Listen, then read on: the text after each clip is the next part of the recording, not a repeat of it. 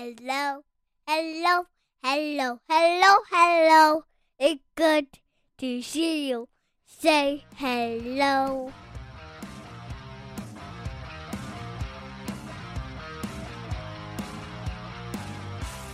Welcome to the Huskies Hockey Podcast. Weldie and Andrew are sitting here, uh, ready to talk about your Huskies taking a big pair of six to one victories over Bemidji State. Uh, I, you know, obviously was worried and tumultuous going into this game and this series, and sure enough, uh, they they shut me up pretty quick, and I'm, I'm glad, and I'm glad for it. Uh, we got special guests here on the podcast, uh, the KVSC guys, Alex and Brian, uh, back here. We had them on earlier in the uh, in the season and for our season preview and had some prop bets. Uh, we thought would be a good time to revisit, see how this uh, first half of the season has gone in their eyes. Uh, Alex, go ahead, just uh, talk for a couple of minutes, uh, just uh, so they know what what voice is yours. Um, just Perfect. Great start. I, I try. I try my hardest, but no. Yeah, it was a tale of. I guess I wrote the article on our website. A tale of kind of two seasons so far for St. Cloud State, even though we're at the halfway point. The start probably couldn't have gone any worse for St. Cloud than it did. I mean, they they. I mean, in terms of you know salvaging overtime losses more than anything, they they never really didn't really lose in regulation uh, at the beginning of the season. So I mean, in that in that department, they did well enough. But then the quick turnaround that they've had ever since conference play started, and then you know keeping going forward into the new year, it's been a great turnaround. And uh, the everybody it feels like everybody's contributing on each end. I, I'm not going to fill the full however many minutes you wanted me to talk, but yeah, Nope, that's I- perfect. I'll, I'll take what I can get at this point. All right, Brian, just overall, Well, I mean, for me personally, I think um, for St. Cloud State, they were they, they very much needed um, any sort of bounce back that they could once conference play started.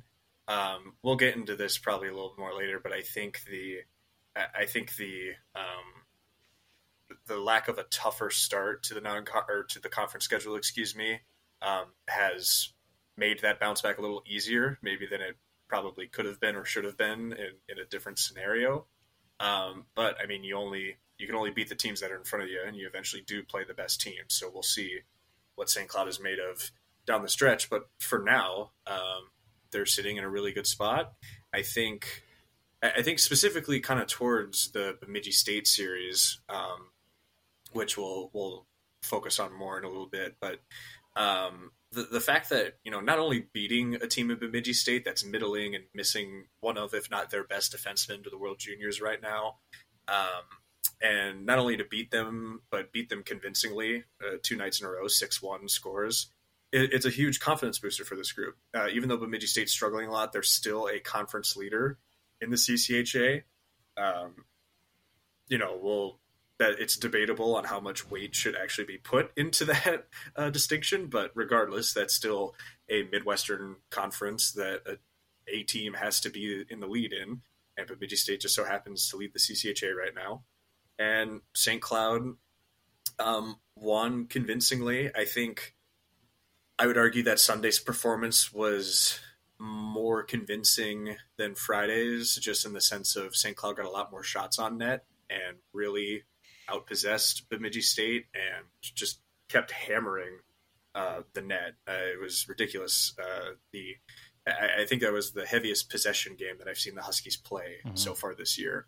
Um, so to get a win like that, um, just I, obviously um, technically first half, but you know it's split seventeen or it's thirty four games. So for game eighteen, the first of the technical second half, um, it's a huge win to get things started, especially when you've got a really tough January schedule coming up. So I think St. Cloud's in a good place, and I think um, this month, while it worries me a little bit, I think we'll uh, see what the guys are made of. Sure. Sure thing. Yeah, and then also, you know, just for you know, I would say the next. I would like to say half hour, but let's be honest, it's probably going to be forty-five minutes to an hour just talking about Bemidji State the way uh, we talk.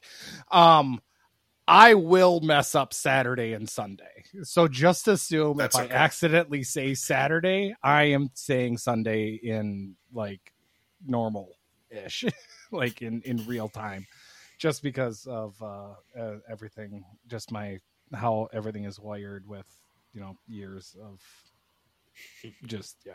Anyway, um, yeah, no, um, I like it. Let's uh, let's go ahead and talk about uh, Friday's game at Bemidji. I was a sucker that doled out thirty dollars uh, to go ahead and watch it, uh, so I got a whole whole month of flow uh, FloSports coming at me. Um, yeah, I, I was really impressed. Obviously, you know, right kind of as they came out of the gate. Uh, Andrew, um, just uh, kind of overall, um, your thoughts on Friday's matchup and um, your uh, your, your take on uh, on uh, St. Cloud's performance against uh, Bemidji. Well, yeah, it was a it's a definitely a good start. You know, minute into the game, you get a, a one nothing lead, and two minutes or a two goal lead, but five minutes into the game. So I mean, he couldn't ask for a better start on the road, and and yes, I like uh, like Weldie. I, I'm in the thirty dollar a game category. uh, I was gonna watch the game, so I'll plunk down. I guess that's you. You, can you're testing my limits, but uh, thirty dollars for one game is uh, apparently limits that I'll that I'll go to. But um, but yeah, and you know the That's that's pretty, period. That's pretty bold for us to say with the radio guys on too.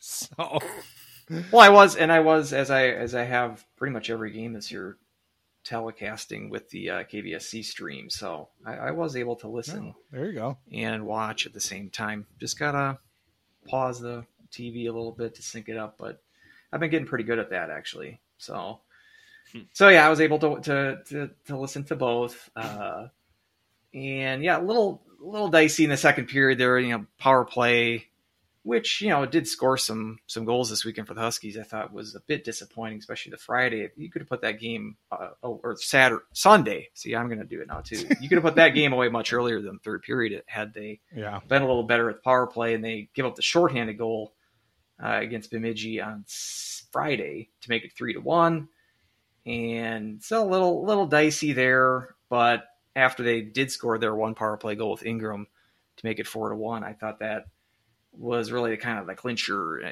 Third period, two other goals, boat race was on, kind of coasted to a win there, and so seeing as you know me and Weldie if we had any trepidation, I, I was a little bit more confident than Travis was. But yeah, you were. if you had, if I had any worries, it would have been about this road game uh, and kind of putting away, putting the game away early enough and winning, as Brian said, convincingly.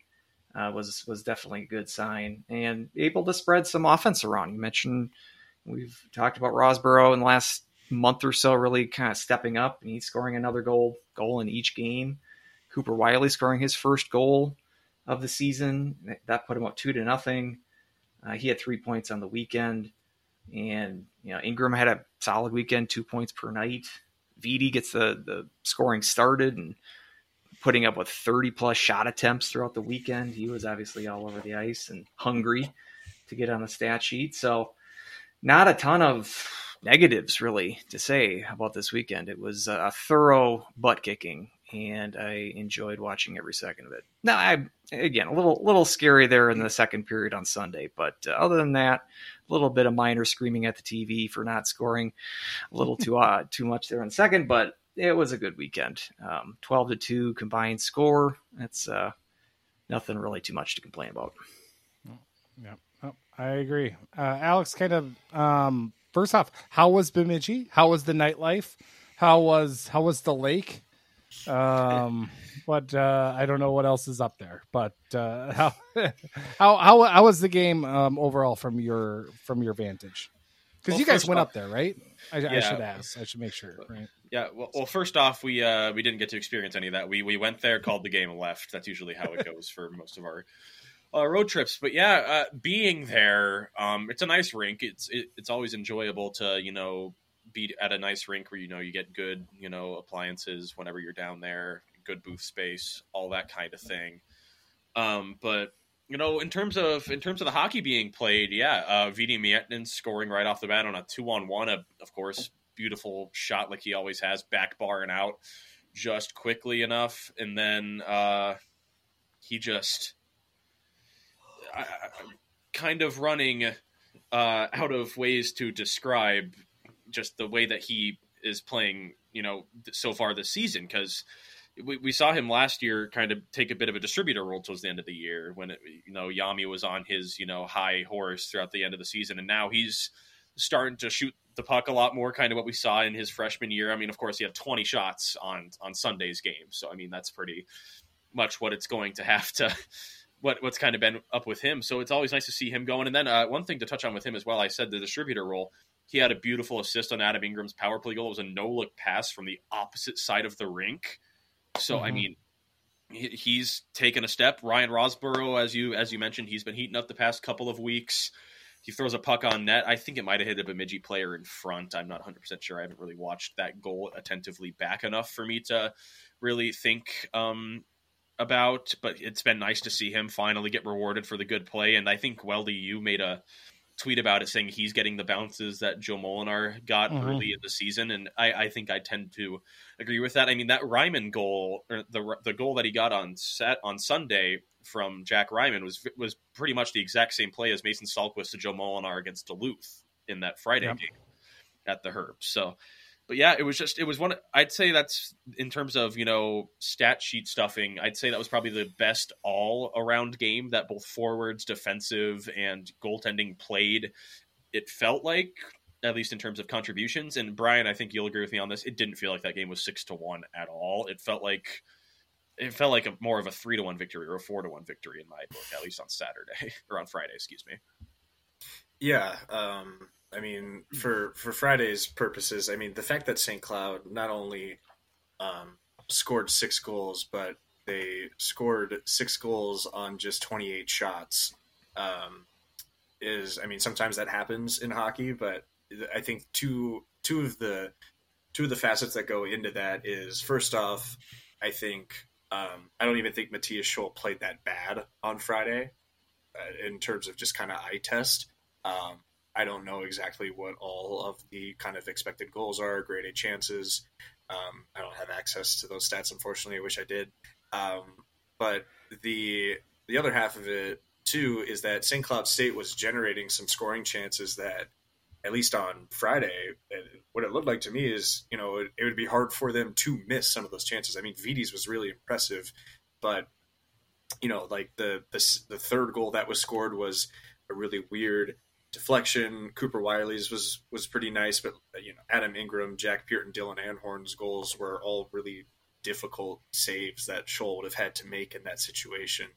Um, and what it really looked like to me is Bemidji State couldn't handle um, keeping their defensive third just kind of on lock. Um, I don't know if that's a Pohlkamp thing. Like I haven't really watched enough Bemidji State hockey in terms of like the full season. Yeah, it's probably for the that. best. but uh, man, the the fact that you know a team in Bemidji State that heading into this weekend wasn't that bad defensively and had some pretty encouraging possession stats, just really crumbled in their own end. If Pohlkamp is that big of a deal to that team, that's a really tough loss, and obviously they'll get him back soon because uh, the juniors are they're not like close to done, but they're getting there. Um, but it, it was just very interesting to see because I, I thought the games this weekend were going to be closer than what any Husky fans wanted. I thought St. Cloud, you know, would have would have would have come out on the on the right end of it. Um, but I thought it would have been, you know, like a 2-1, 3-1, 3-2 kind of game and it just it, not even close. I mean, to outscore an in-state rival 12 to 2 over the weekend is not only impressive, but it makes a statement, I think, too. That was the one thing me and you vehemently agreed on. Was like, yeah, these games are just gonna be way too close for comfort. yeah, on the drive up. Yeah. yeah, we're just like, nope, six to one, both games. Cool, thanks. Sick. Don't don't listen to us at the at the end of the day in terms of analysis. Don't. We're we are not hockey minds. We have Zach Chapman for that. Uh-huh.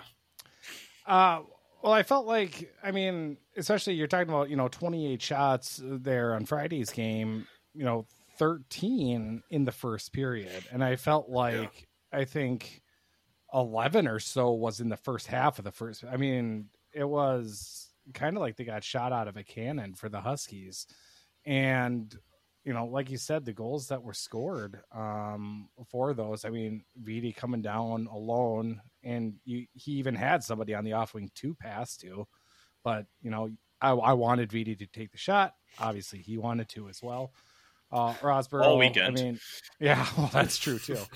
Uh, I mean, Ingram, like that again. That Ingram, you said that no look pass from the sidewall, and you know, I'm happy that you know we had another power play uh, plan versus you know kind of feeding the one timer over and over again. Uh, so that was that was nice, and Ingram was able to get two power play goals over the weekend on it. But um, yeah, I thought like Sholl kind of even you know you don't often say this, you know, being up three nothing after one, but even kind of kept them a little bit in the game because there were some also great A chances. Bemidji also had a couple of good chances too um, on rushes. One of one of the rushes was flubbed. That was right before uh, Pierce goal. Um, and then there was another one that I think like was an empty net that was that that I think Basse got some kind of like escape late on or something like that was able to kind of to kick it out or whatnot. But I mean, other than those couple of chances, yeah, it was just kind of kind of domination the whole way. And it was like it was just never.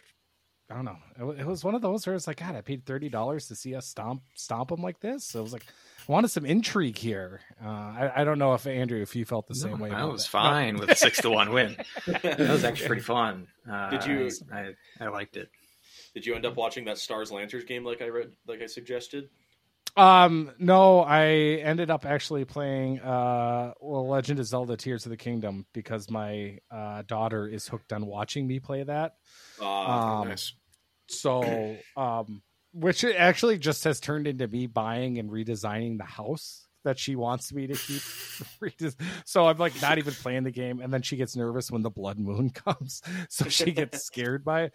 Anyway, but uh, so that's eh, what I ended up doing. Um, but after um, our game ended, I did catch a little bit at the end of the Madison because obviously Bernavec playing, yep. so I wanted to check out with him. Um, so I was just kind of flipping around some of the other USHL games, and I probably will this weekend since you know I've got nothing, you know, we got nothing going on. So, um, uh, any other final points, um, kind of about uh, about Friday's game before we kind of shift gears into Saturday? Uh, you know, put put a dollar in the jar uh, before we transition into Sunday's game. Just that they look St. Cloud just look real fast. Yeah. And I don't think I don't think Bemidji has seen that really much this year, and you can kind of tell like sort of caught them flat-footed a bit. That's why I liked starting this this series at, on the road because the long break. I think the road the road game kind of focuses the players uh, more so than if you're staying at home the whole time. So it it, it felt like they just they had more jump right from the puck drop and Bemidji was just kind of bewildered, and it sunk him that first period down three nothing, and mm-hmm. it uh, like I said, just brief moments of uh, you know after the shorthanded goal. I would say too, like that shorthanded goal with Salquist. I mean, I, I didn't think Salquist paid terribly. He just looked a little slow this weekend, and I'm wondering if he has a bit of a some nagging pain issues from from his injury as well. But um, I uh, I tweeted out after that it looked like his controller got unplugged because uh, I I felt like he didn't really hustle back on that uh, on that play to lead to that shorthanded goal. So, but again, nit, nitpicking. But then again, there. I was like, well, and then yeah, you know, I obviously haven't been you know number one on uh, you know the Mason Salquist fan club or anything like that, but I have given him a lot of credit uh, this season. So well, yeah, I'm just concerned that there was some injury concerns, and we should mention too. I mean, Josh Luedtke leaves this game after taking a hit and doesn't doesn't play in the Saturday game. Neither did Grant Reiner's losing a Sean, or was that was that uh, illness related, or was injury. that injury? It was injury. Um, Reiner's still not back this week, and we thought maybe we'd see him, perhaps with the extra week off here. Maybe he's good to go in Denver. I hoping that our KVSC guys can give us some injury updates. And as well, I was a little surprised if we can kind of go into Sunday game to see Posch get the start. And You guys, when I when I heard you guys in Omaha, did you did you mention that there was a bit of a tweak there with an injury with Basse, which is why Posch got that start? Perhaps is there anything any lingering effects there? Maybe you want to give us a, an injury update. And and and first, I, I just have to ask because Jim Rich was saying Posh all game on Posh. like Really? Yeah, it was it was it was all Posh. so I It's, it's posh. okay, all right. He probably just So- didn't read the pronunciation guide. It's okay. Listen to the radio, kids. Yep, there you go. That- and I love, I love, I love Jim Rich. By the way, he's a, he's Yeah, electric. good he's, he's a beauty. Uh, but in terms of in terms of injuries, uh, Sean and Luedtke were both uh, out on Sunday with upper body injuries, is what Dave Shyiak told us. Basse, Basse for Posch on Sunday. It, it Shyiak just said everybody's jockeying for for ice time right now, so it just feels like it was just a decision to give Posch the go ahead. And by the way, Posch has played really well in the two and a half, as you said, games that he's played. So hmm I I and and that's where I was like, you know, or maybe I'm just actually thinking about this now, but I I, I wonder if Larson would have given Posch the start um, if he was here, or or I'm if, surprised that uh, they didn't discuss that pr- prior to him leaving for Sweden. and they, like, and they could hey. have, yeah. I don't know if that was the plan. Maybe after the six to one thumping, they're like, "Hey, we can we can win with our backup in." Perhaps that was part of the equation. Always, yeah, always kind of a dangerous, uh, a dangerous assumption against a team like Bemidji. Did we uh, did we want to talk about um, Ashawn Luedtke and Reiners at all? Um, Yeah, I mean, if you have any Let's do it. updates, Yeah. because I I mean, thought the- coming into the into the series that I thought that it was potential that we're going to see Reiners back, but are they just kind will- of being a little cautious and maybe Denver he'll be back? what it sounds like it was kind of a he he sounds close to being back as far as I can tell. Um, I mean, I don't have any confirmation either which way. Alex and I try to do our best to read in between the lines of what people tell us in terms of, you know, kind of not necessarily, you know, um, not saying enough, but more just kind of like a, a public relations answer more than just kind of a straight up, you know, Yeah. uh, not giving the whole story. I think I would definitely expect Luedtke and Sean back for Denver. I wouldn't be worried about them um, from not only the feeling from Shyiak and probably the rest of the coaches, but just in you know kind of the offhand conversations that Alex, Zach, and I had with those two over the weekend. They sounded confident that they'll just they'll, this is just kind of like oh you know a little tweak or whatever, I'll be fine kind of thing. So. Um, Reiners will be an interesting one because I thought he would have come back this week.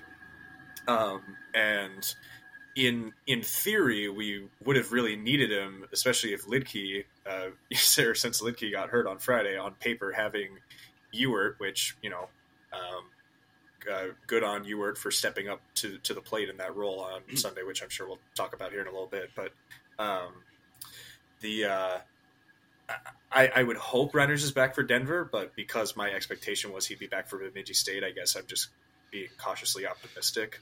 So Well, I, I wouldn't worry about Luedtke and Asham though.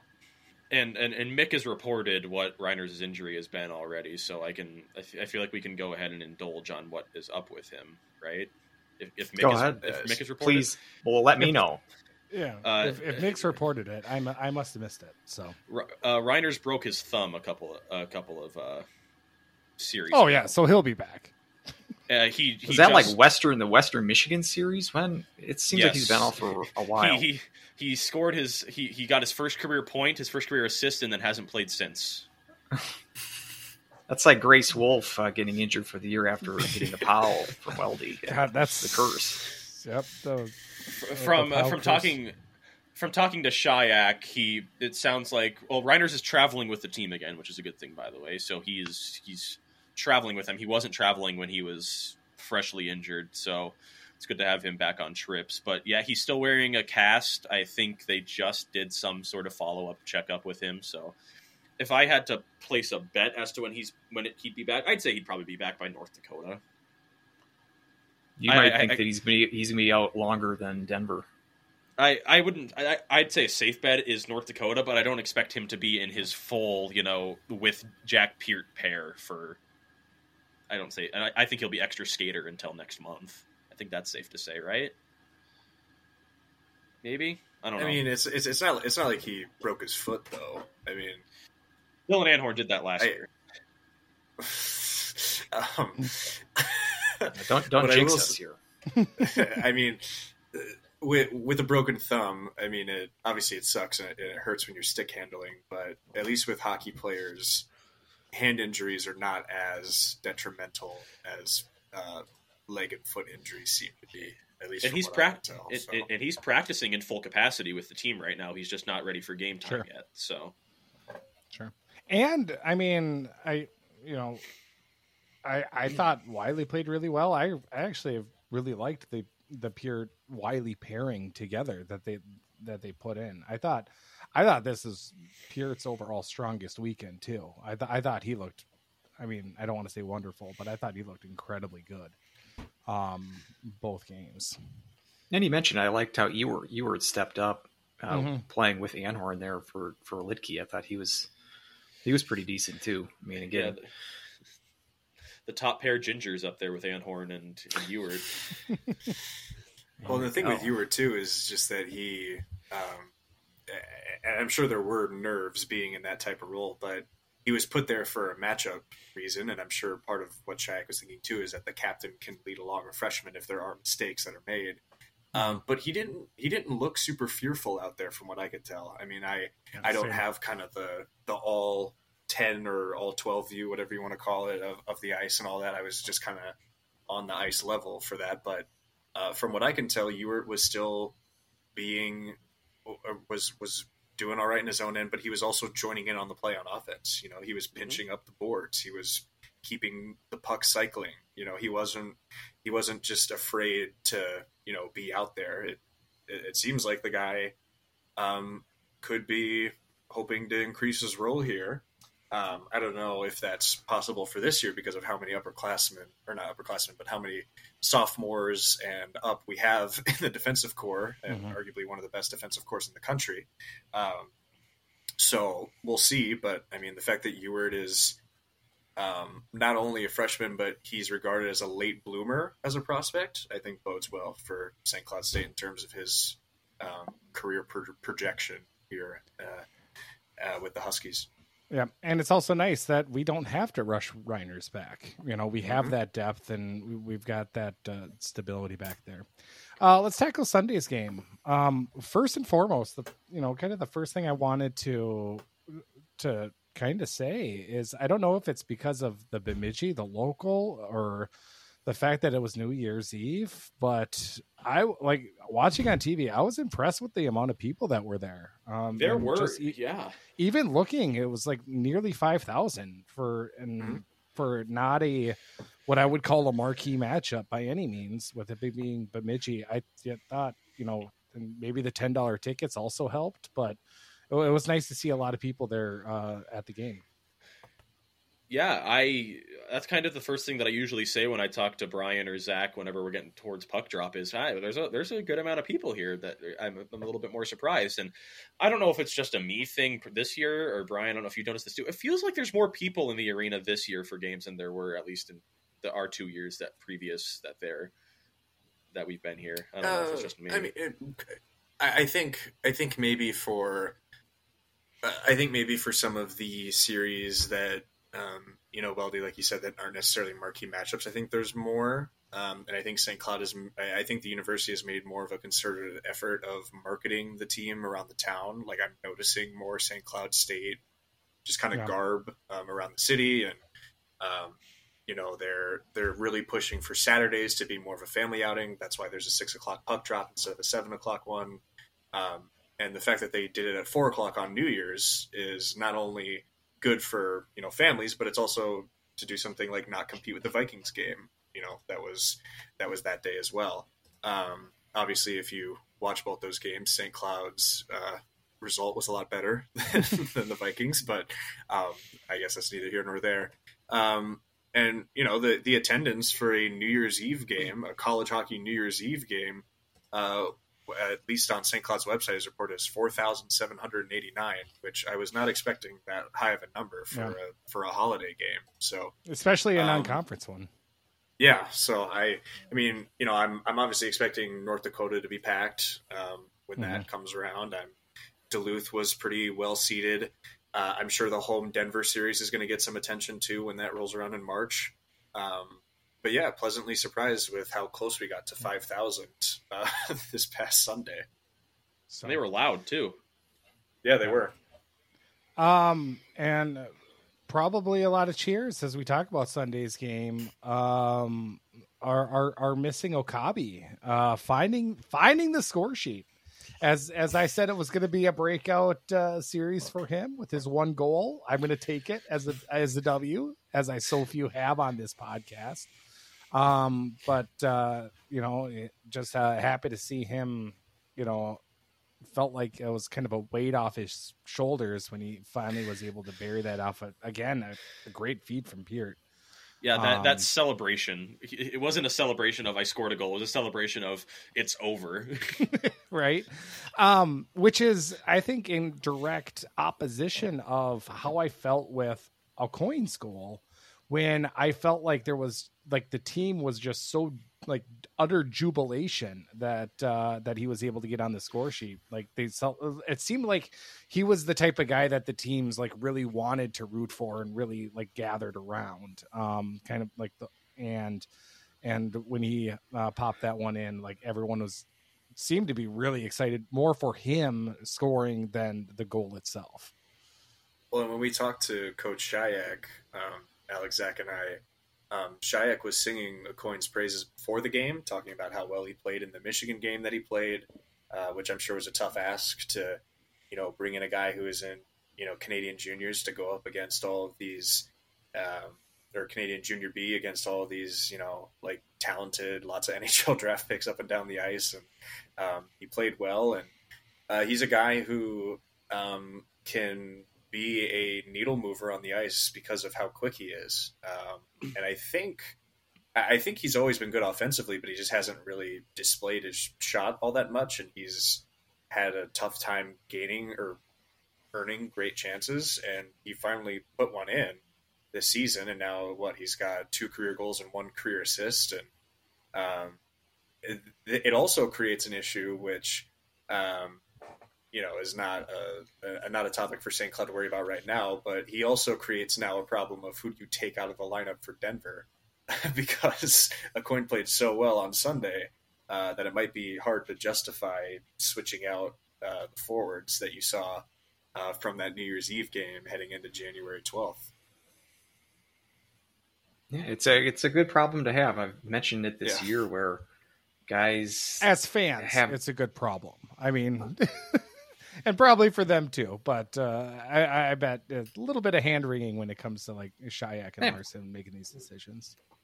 Right, but I mean, we've we've seen guys like Rosborough step up in the last month after really not seeing much action at all for the first, I don't know, six weeks of the year. Um, we've seen guys like Gross, I thought played well again this weekend. Ryman, they've had spurts where they've contributed key goals for this team. Aucoin, you know, we've seen him like once a month basically this year, and he pops in a two a two point performance, which was really nice to see. And you know, we, we're, we're forgetting more about guys like Jack Rogers and mm-hmm. Nick Ports. Those are kind of like casualties of of this positional battle. And but it's nice to know from a fan's perspective that we've got guys that are itching to be in the lineup, and once they do crack that lineup, um, they're able to produce goals and produce like even before Coin scored that goal, I thought he had a number of good shifts. I, I recognized him on the ice, and you can see like just from a, a, jolt of energy from a fourth line player that hasn't played in a while. Like I think that can you know mm-hmm. inspire the rest of the team as well. So yeah, it's it's tough to be in their shoes because you just don't know from a day to day game to game situation whether or not you're going to play, but it's comforting from a fan's perspective that whoever they do put in there it's going to give the Huskies a good uh, chance to win. Um, you know, first period um, of of that game, you know, Rosborough with the goal, um, Okabe that four on four, and then you kind of think, all right, here we go. Um, you know, just like last night, um, we're going to start kind of pouring it on. Um, Bemidji makes it two to one on kind of a kind of a weird play, puck bouncing kind of all over the place. Um, you know, usually I talk about how chances and failed clears have really burned the Huskies. This, you know, I I think it would be hard pressed to say that was the answer, but at the same, or that was the reason why this one went in. Um, but at the same time, it was just kind of a weird thing that a couple of bounces didn't go our way, and um, then the uh, Bemidji player had a great shooting lane, ended up passing it to just a wide open. Uh, uh, uh, what's his name? Logan. What's Atchison. his last name? Thank you. Atch, you know, just perfect there on the back door, able able to put it in. And then as that period went on, Bemidji really started kind of to ratchet it up and put on the chances. And Posch, I thought, I thought looked incredibly calm and collected, square to the shooter, not flopping around. I thought he looked excellent back there, and it, it was one of those that it started as going to be kind of the same story as uh, Friday's game, but it, it, turned out that you know Bemidji was going to throw some haymakers back, and it, it turned out to be a, a tight knit two to one game after the first. And I don't know, I was I wasn't feeling as confident going in uh, going into the second. Yeah, it felt like Bemidji kind of controlled play there for a little bit, and then for the early part of the second, it felt like that as well. Um, but I once again the trademark of Larson teams is you kind of wait back for a team to make a mistake and then you kind of spring forward. So St. Cloud in Larson's tenure at St. Cloud State, he's never uh, they've never really been focused on on pure you know zone possession like they had on Sunday or Saturday, but they they waited back, they weathered the storm. Bemidji threw mm-hmm. some good opportunities, as you said. Posch looked really smooth and you know durable. And one thing I want to touch on, Brian, you saw it uh, specifically in that game. He was really comfortable handling the puck whenever he's out of the crease. yeah, maybe, uh, maybe a little, a little too comfortable. well, and there there was a point uh, in that in that second period where he got burned pretty bad on mm-hmm. playing a puck behind the net, and that almost gave Bemidji their second goal. Um, but I think one thing that um, is really encouraging when it comes to Posch. Um, and obviously he's just a freshman, and uh, I, I I don't have a good guess as to what Basse's going to do after this year, and I don't even want to try. Um, so the, the the thing that to focus on with just Posch right now is he looks really confident as a freshman. I mean, he got thrown into a really um, bad spot in terms of the Mankato game. Obviously, that's kind of the thing you take on as a backup in that spot. Like you have to you have to accept the fact that hey, I might be potentially be thrown into this kind of route. Um, and he played even even then he played well um, when he was put into that really adverse spot. Um, the Omaha series, I think he played good enough to earn a win. Um, obviously, he ended up dueling with Simon Latkoczy, and that ended up being a really fun uh, tangle of underclassmen goaltenders that you know we could see that chess match continue throughout both those two's careers as they get older as college hockey players. So I don't know, maybe that's a matchup that I could that I could argue should be earmarked in the future. Um, but uh, another thing too is just um, the the coaching staff, and more specifically, um, Dave Shyiak was so uh, in terms of the things that he had to say about Posch. It was just so positive um, uh, on, on Sunday, and it it really shows. Um, he has a lot of confidence. He doesn't look like a freshman out there when he plays. Um, he is super confident. Not a lot of things really rattle him. Even when there's a big scramble out in front, his number one his number one goal is to just locate the puck and make the right play. You know, he's not he's not kind of succumbing to that pressure or the moment or anything like that. He's making the right play. Um, now, like I like we said earlier, sometimes he's a little too confident which I mean that will be fixed, I'm sure, as as the years go on. Um, and I, I think no, one thing too. No, no, we're gonna go full stay lock on this. I think. I think it's gonna get. you buy the ticket, you ride the ride. I think. I think and, it's and, gonna get. It's gonna get. maybe weird. that is the case. Maybe that is the case. Maybe he'll be college hockey's uh, Martin Brodeur. Uh, yep. You know, uh, who knows? But I think uh, one thing, uh, and I'm sure Alex can attest to this too. Um, Posch is a guy who, um, and it's surprising as a goalie, um, as, and a freshman goaltender too. He's comfortable um, around people outside of just like the locker room and the team. Like he he talks to media members. I can't really think of a goalie who's been that open to talking with people. Uh, yeah, like usually, usually goalies are super Why- cagey and they don't and they don't be like mad? to talk. they they don't like to talk to media members, and I completely understand it due to the nature of the position. That's not me trying to bash goalies. It's just kind of the nature of you know I, to I see what you and- I see what you did there with KG too. That was that was clever. Thank you. Um, and uh, Posch is just super. He's just super confident, and he he things you know don't really bother him all that much. It seems like he doesn't. He doesn't seem like a super you know rigid routine guy, as far as I can tell. He just wants to go out there and play hockey, and he's he's cool with anyone who wants to watch him or cover him. He, I'm, I'm sure he thinks it's fun. So I, he just seems like a really good, positive uh, addition to to the locker room this year, and uh, I, I I- I've been pleasantly surprised with how well he's played to uh, start his college career. he he's a goalie that I feel, and I don't want to you know say this and then you know it not come to fruition. I feel like if there's any goalie that would be okay with being interviewed pregame before going out there on the ice, he would be the one person that would like to answer questions. 'cause I I dare you to ask. I oh, he's on the stat sheet. Let's get him for the pregame interview. Hilliard almost had an assist on Sunday, so That's true. I he yeah, he really wanted that assist too. We talked to him after the game. He was he he really wanted that point. yeah he's uh he's just a he's a good person and i and i don't want to you know hard times you know you know pressure you know makes diamonds that kind of thing but you know the situation he was in in sioux falls that didn't go his way and then you know going to the null where he became a starter and became a really good starter in the nahl uh to now in the ncaa with a really good hockey team in st cloud state i feel like if the the part of the journey is you know being patient so i feel like he's waited for his opportunity to you know, seize the opportunity to become a top, uh, you know, whether that be a backup goaltender now or a starter in the future. I feel like he sees the opportunity to, you know, at least make himself look good in the eyes of the people that have been watching him.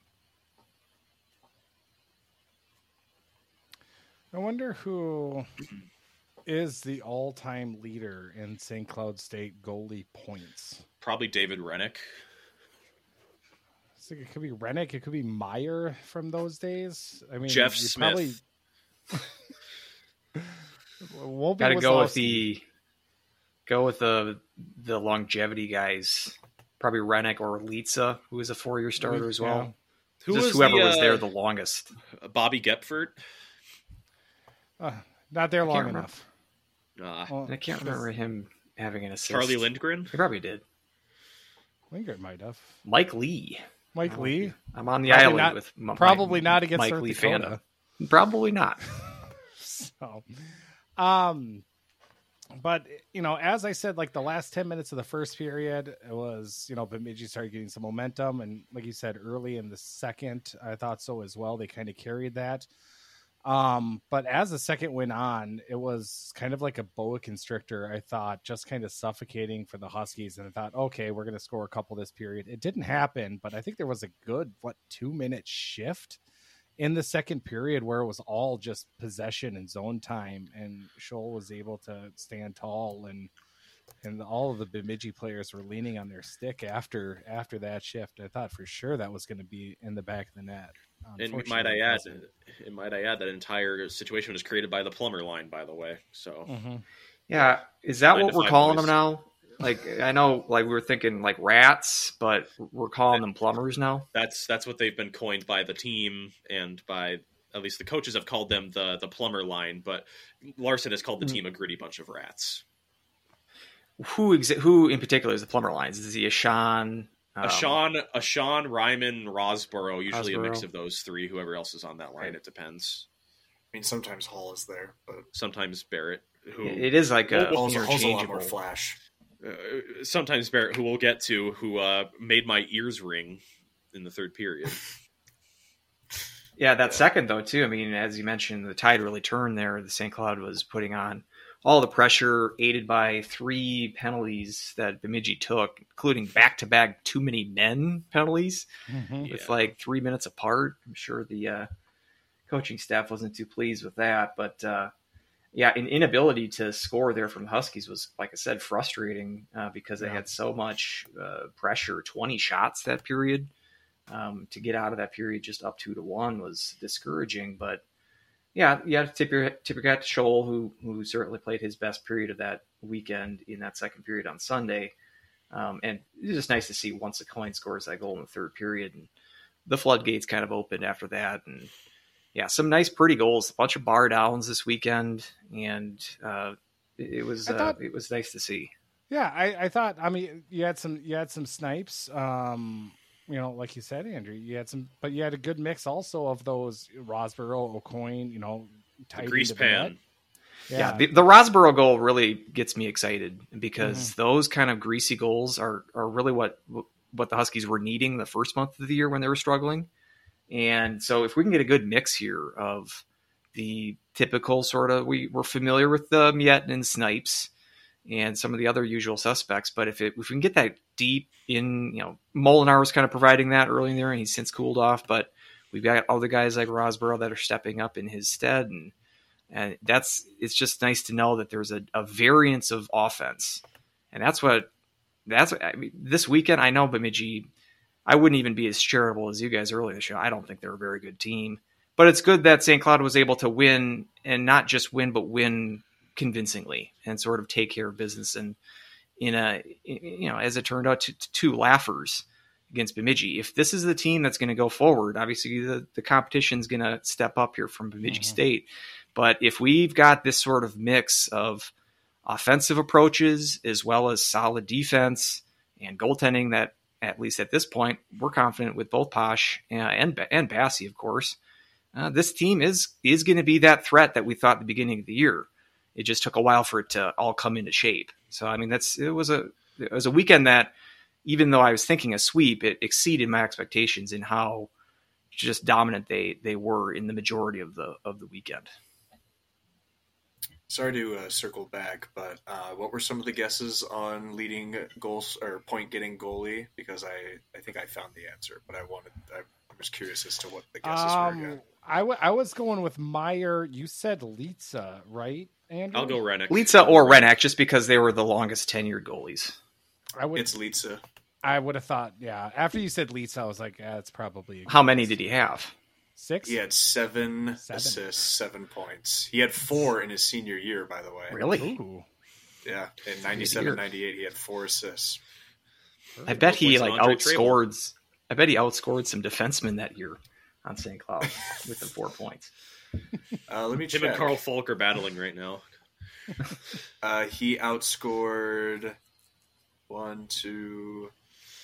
Like I'm sure there's Uh, people he that outs- just played a handful of games, but I'm sure there was like a regular that played every game that had like two points, like a stay-at-home defenseman. Yeah, they're. Uh, is is it Zalski, Zaliski? Um, only had like three points. Uh, Richie Larson only had two points. Oh. Oh, him, Richie yeah. Larson only. Um, a a center by the name of Brian Gaffney uh, only Oh, had sure. two points Oh, in 26 games. Yeah, Gaffney only had two points in 26 games. So those were some of the players that he outscored. Using the Will Hammer Oh. line right there. Uh-huh. Will Hammer type role. he unfortunately was nowhere close to uh, Matthew or Matt Noga, but um, I mean, at least he tried.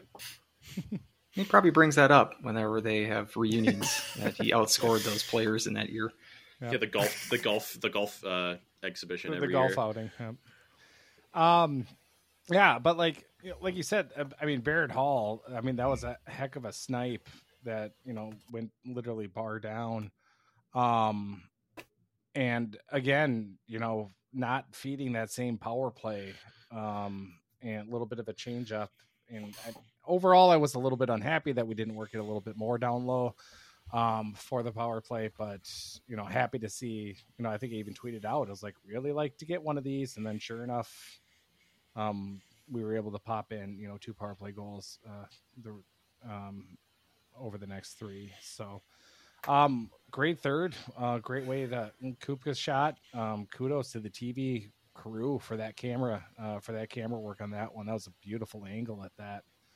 Um, They do a good job. Yep.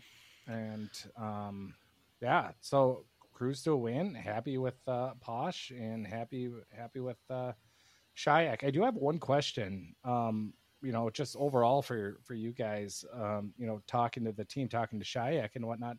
Does he answer everything with? That's a good question. Like just at, like Only- that only whole press Brian conference. that whole press conference that with was like, oh, that was that was a good question.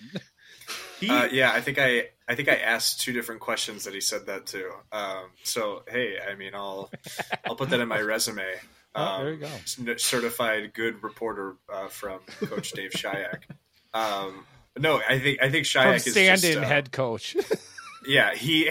Well, I, I think the thing with Shyiak, um, I think a little bit of it is not only Western Canadian politeness, um, but I think another part of it too is just that not only him, but um, all of the St. Cloud State coaching staff, and it, this isn't just hockey.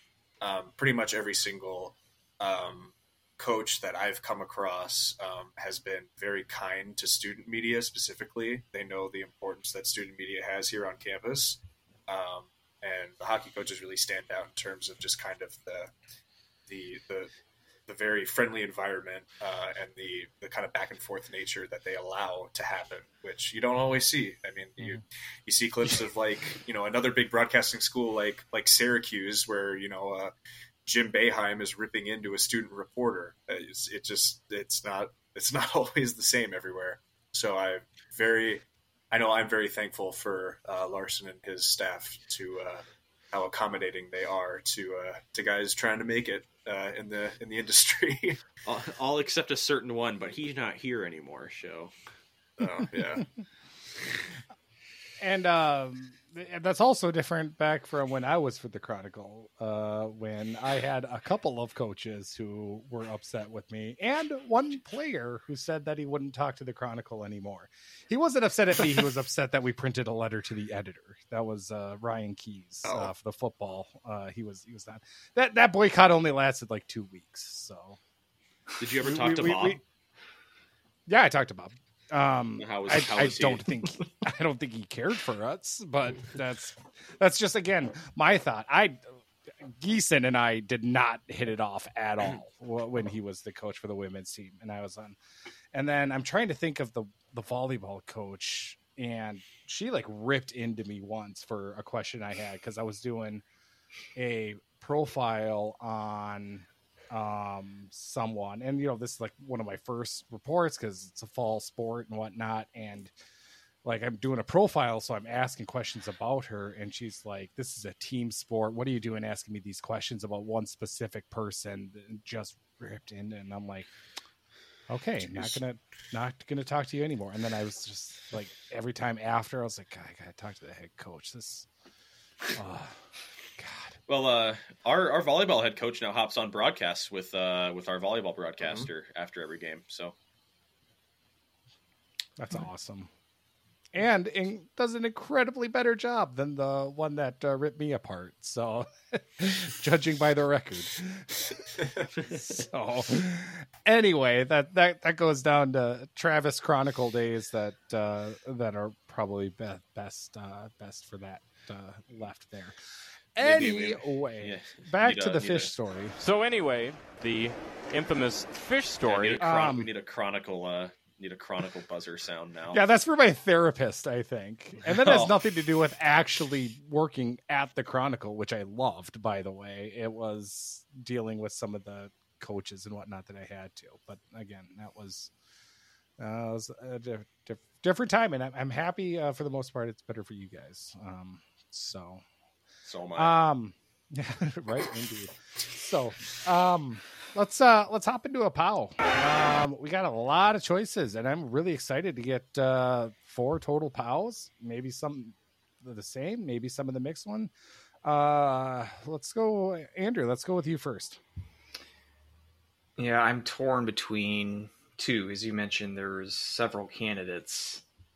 Do I give it to Wiley as like a first timer award, or do I give it to the other candidate? Yeah, I'll go with Ingram. I think he was just a little. He was noticeably good this weekend.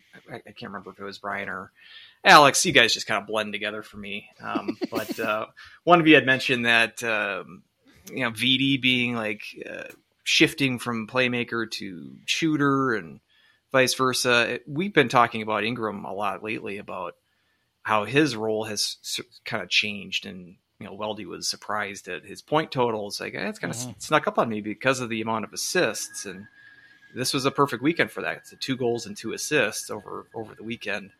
Um, being assertive enough to take those shots when he's got the good opportunities, but also having the awareness to set up the other players on his line um, and providing some good playmaking abilities.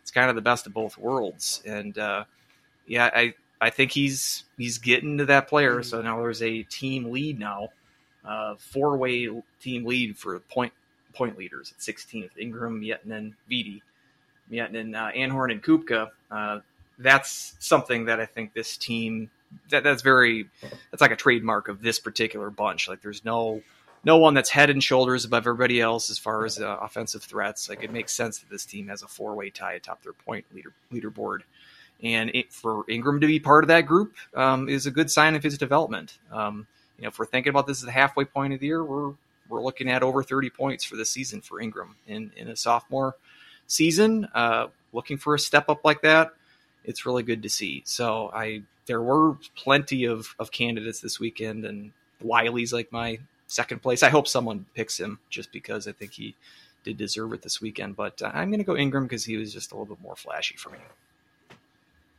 That's a good pick, uh, Brian. Well, um, I mean, Ingram is hard to uh, not choose, but I mean, since he was already chosen, um, you can pick the same one. Yeah, there's no rule against I, that. I, there's no rule against. I, I, know, but I mean, it's in terms of kind of spreading the love of you know how great of a weekend it was. Because I mean, it wasn't. You know, I like. I mean, like you said, Andrew, it's not the fact that this team has you know a four way tie for for points leading, and it was exemplified in this series that everyone was getting yeah. involved. Um, you know, it wasn't it wasn't just one specific player. Um, I mean, I mean, I'd, I'd probably, I'd probably Ingram. He had the most points out of the weekend, just in terms of you know, like, uh, just in terms of you know, kind of total production. Because I mean, two goals, two assists. I believe that led the weekend. I don't think anybody else got four.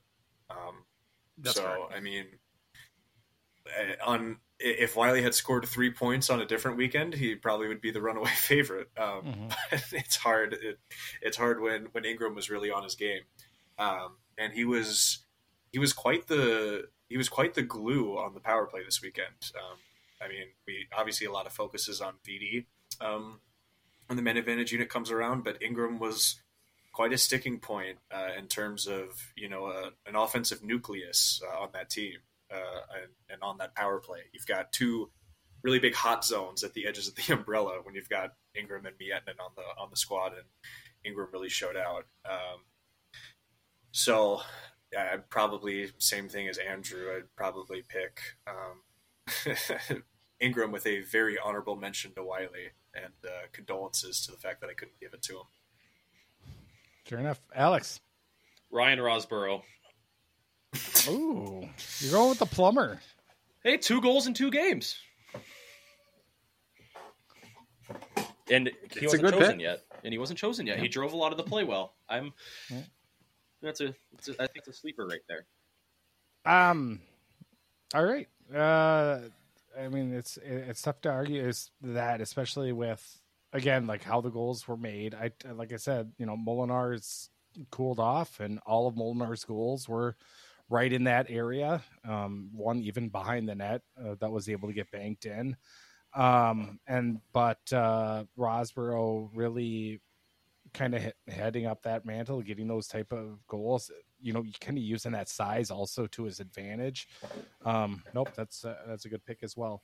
Um, initially, I was actually going to go Ingram um, for for my pick, um, just because, um, like like I said, like when I when I said last week about surprised about his point total.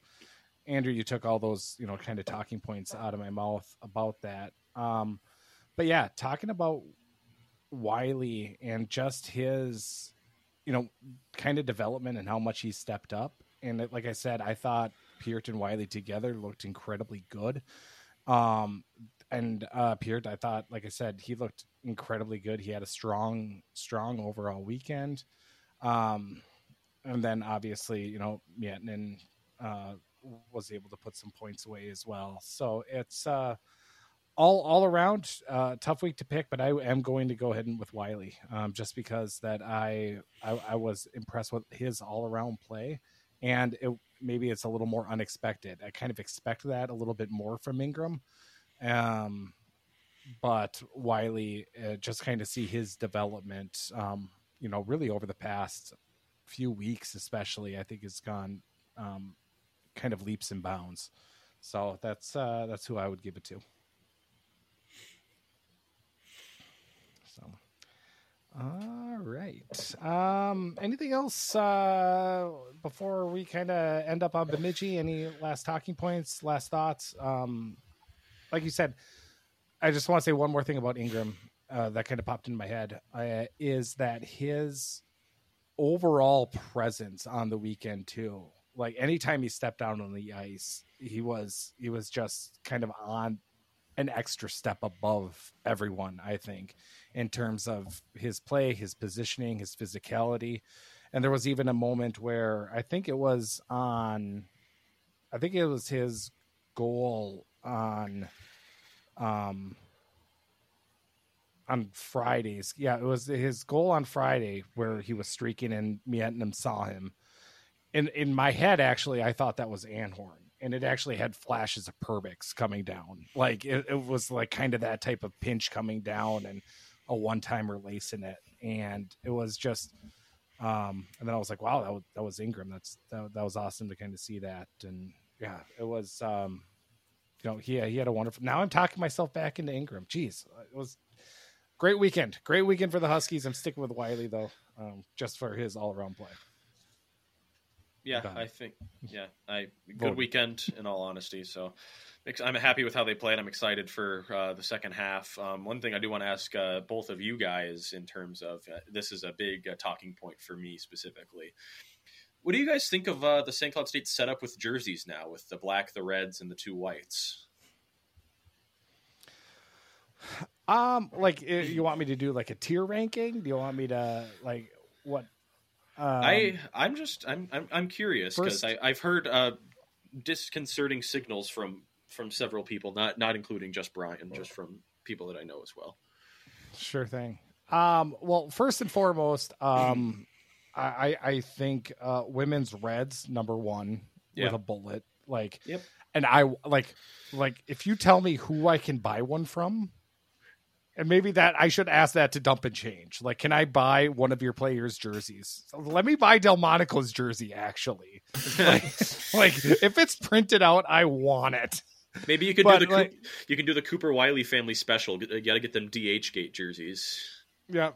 So it's um like I'm I'm okay with it. I actually don't really care for the blacks. I find them boring. I like I really like the reds and I like the whites. And I like both whites. I like the retro whites um that uh, they had for the uh, Sundays game and I like the uh our our normal STC whites um as as well. But like if we're on the road, I usually am like I hope we're wear- wearing red instead of black. I think overall I don't, I'm kind of meh on black jerseys. I like color.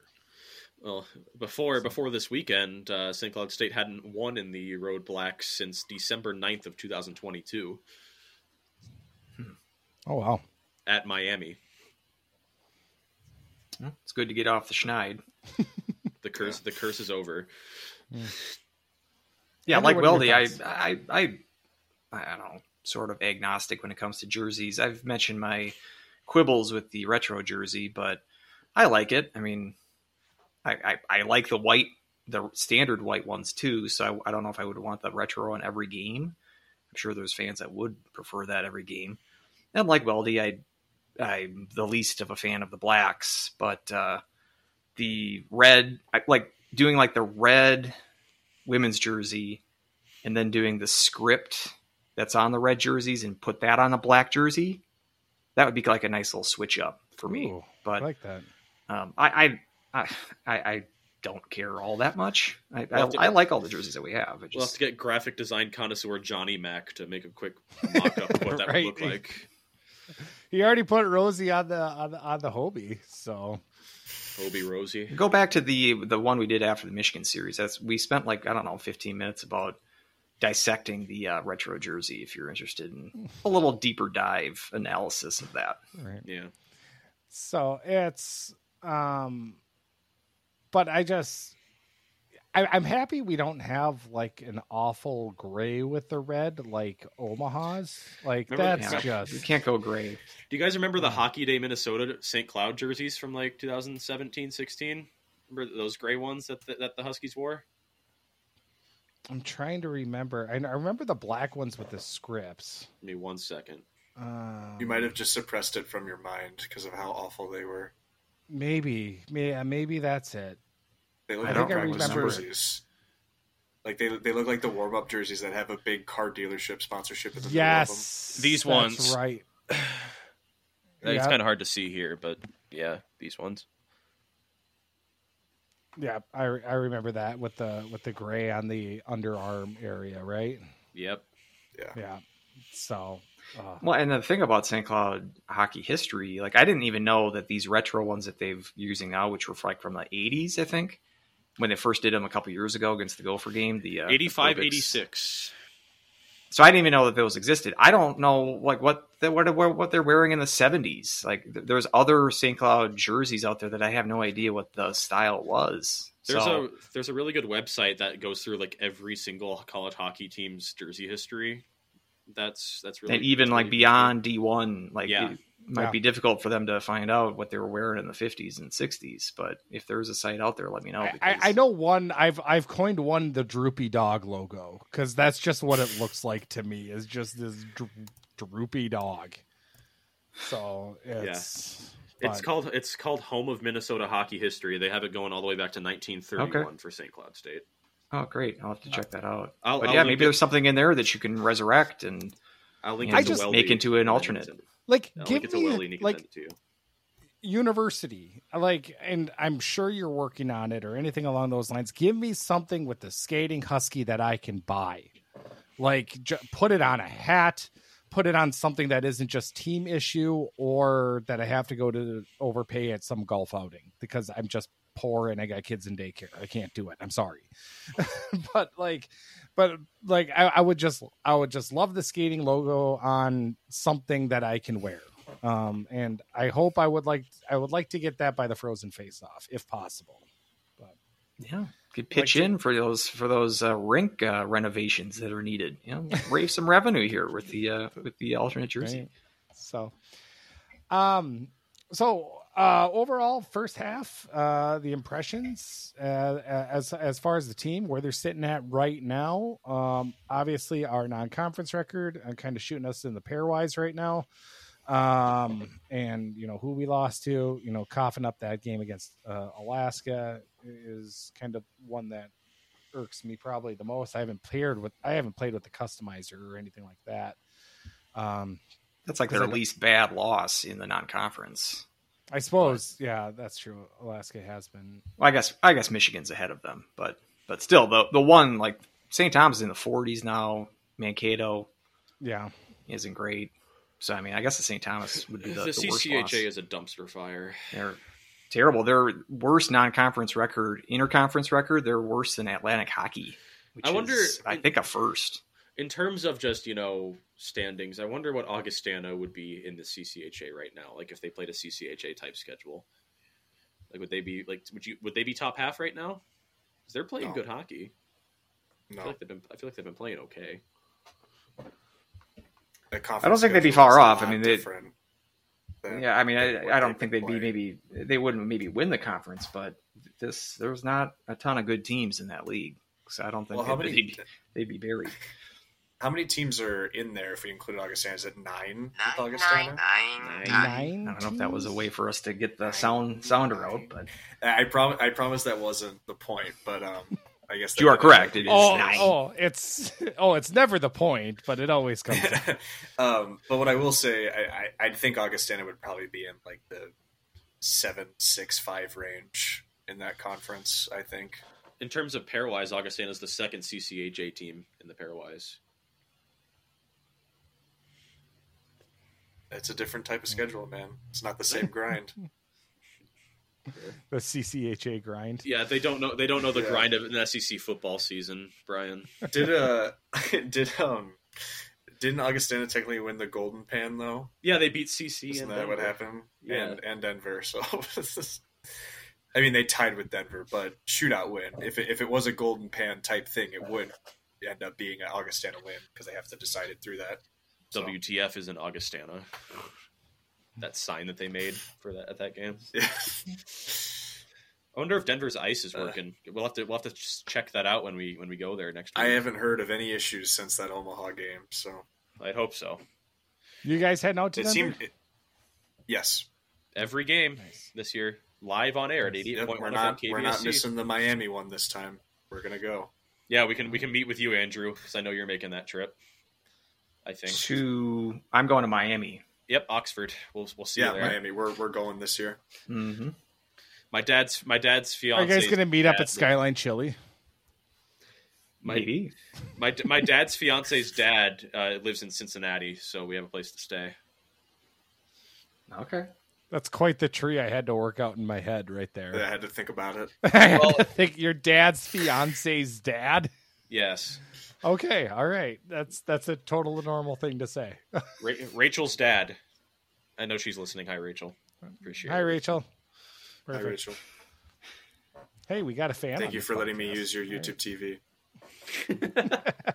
She does. She does supply all of our uh, YouTube TV at the house. Oh, nice. I, I hope Google's not listening. Um, as we're all on Chrome, and so um, with uh, just kind of I'm on Microsoft Edge. with with the first half season, uh, kind of in the books. Uh, surprises, uh, uh, anything upsetting, kind of where we're at. How what what is it? What does everybody thinks? What's what's everyone's temperature? Um, are we are we liking where we're at? Are we nervous about the NCAA seedings uh, that were on the bubble? Kind of. Uh, well, what uh, what are we all thinking? Um, I guess from from my perspective, um, I am not necessarily worried about seating. Um, I think it kind of depends on what type of January we have. Maybe might change my opinion. Um, the one benefit of playing in um, arguably the best conference this year, I mean, it's either the NCHC or the Big Ten, um, but also playing in the best conference in terms of college hockey history that's still standing. Um, you, you you play a really tough schedule that helps your pairwise once the season you know moves on. Um, St. Cloud State has I think like the twentieth ranked strength of schedule or something like that within like the within like power within like uh, some sort of CHN power rating or whatever. I don't know how much you know uh, stock to put into that, but it might be a somewhat good reference point. Um, so they're you know even even though they've had some bad non-conference losses, they're they're starting to pick up conference play. They still have to play Denver twice, uh, or excuse me, North Dakota twice, uh, Denver four times. Um, you know, you you still got to play Colorado College, which um, Colorado College has been very up and down this year, but with the goaltending that they have, they can definitely be a threat in the NCHC to steal some points from teams. Um, and you know, you play Western Michigan two more times after sweeping them in their barn earlier this year.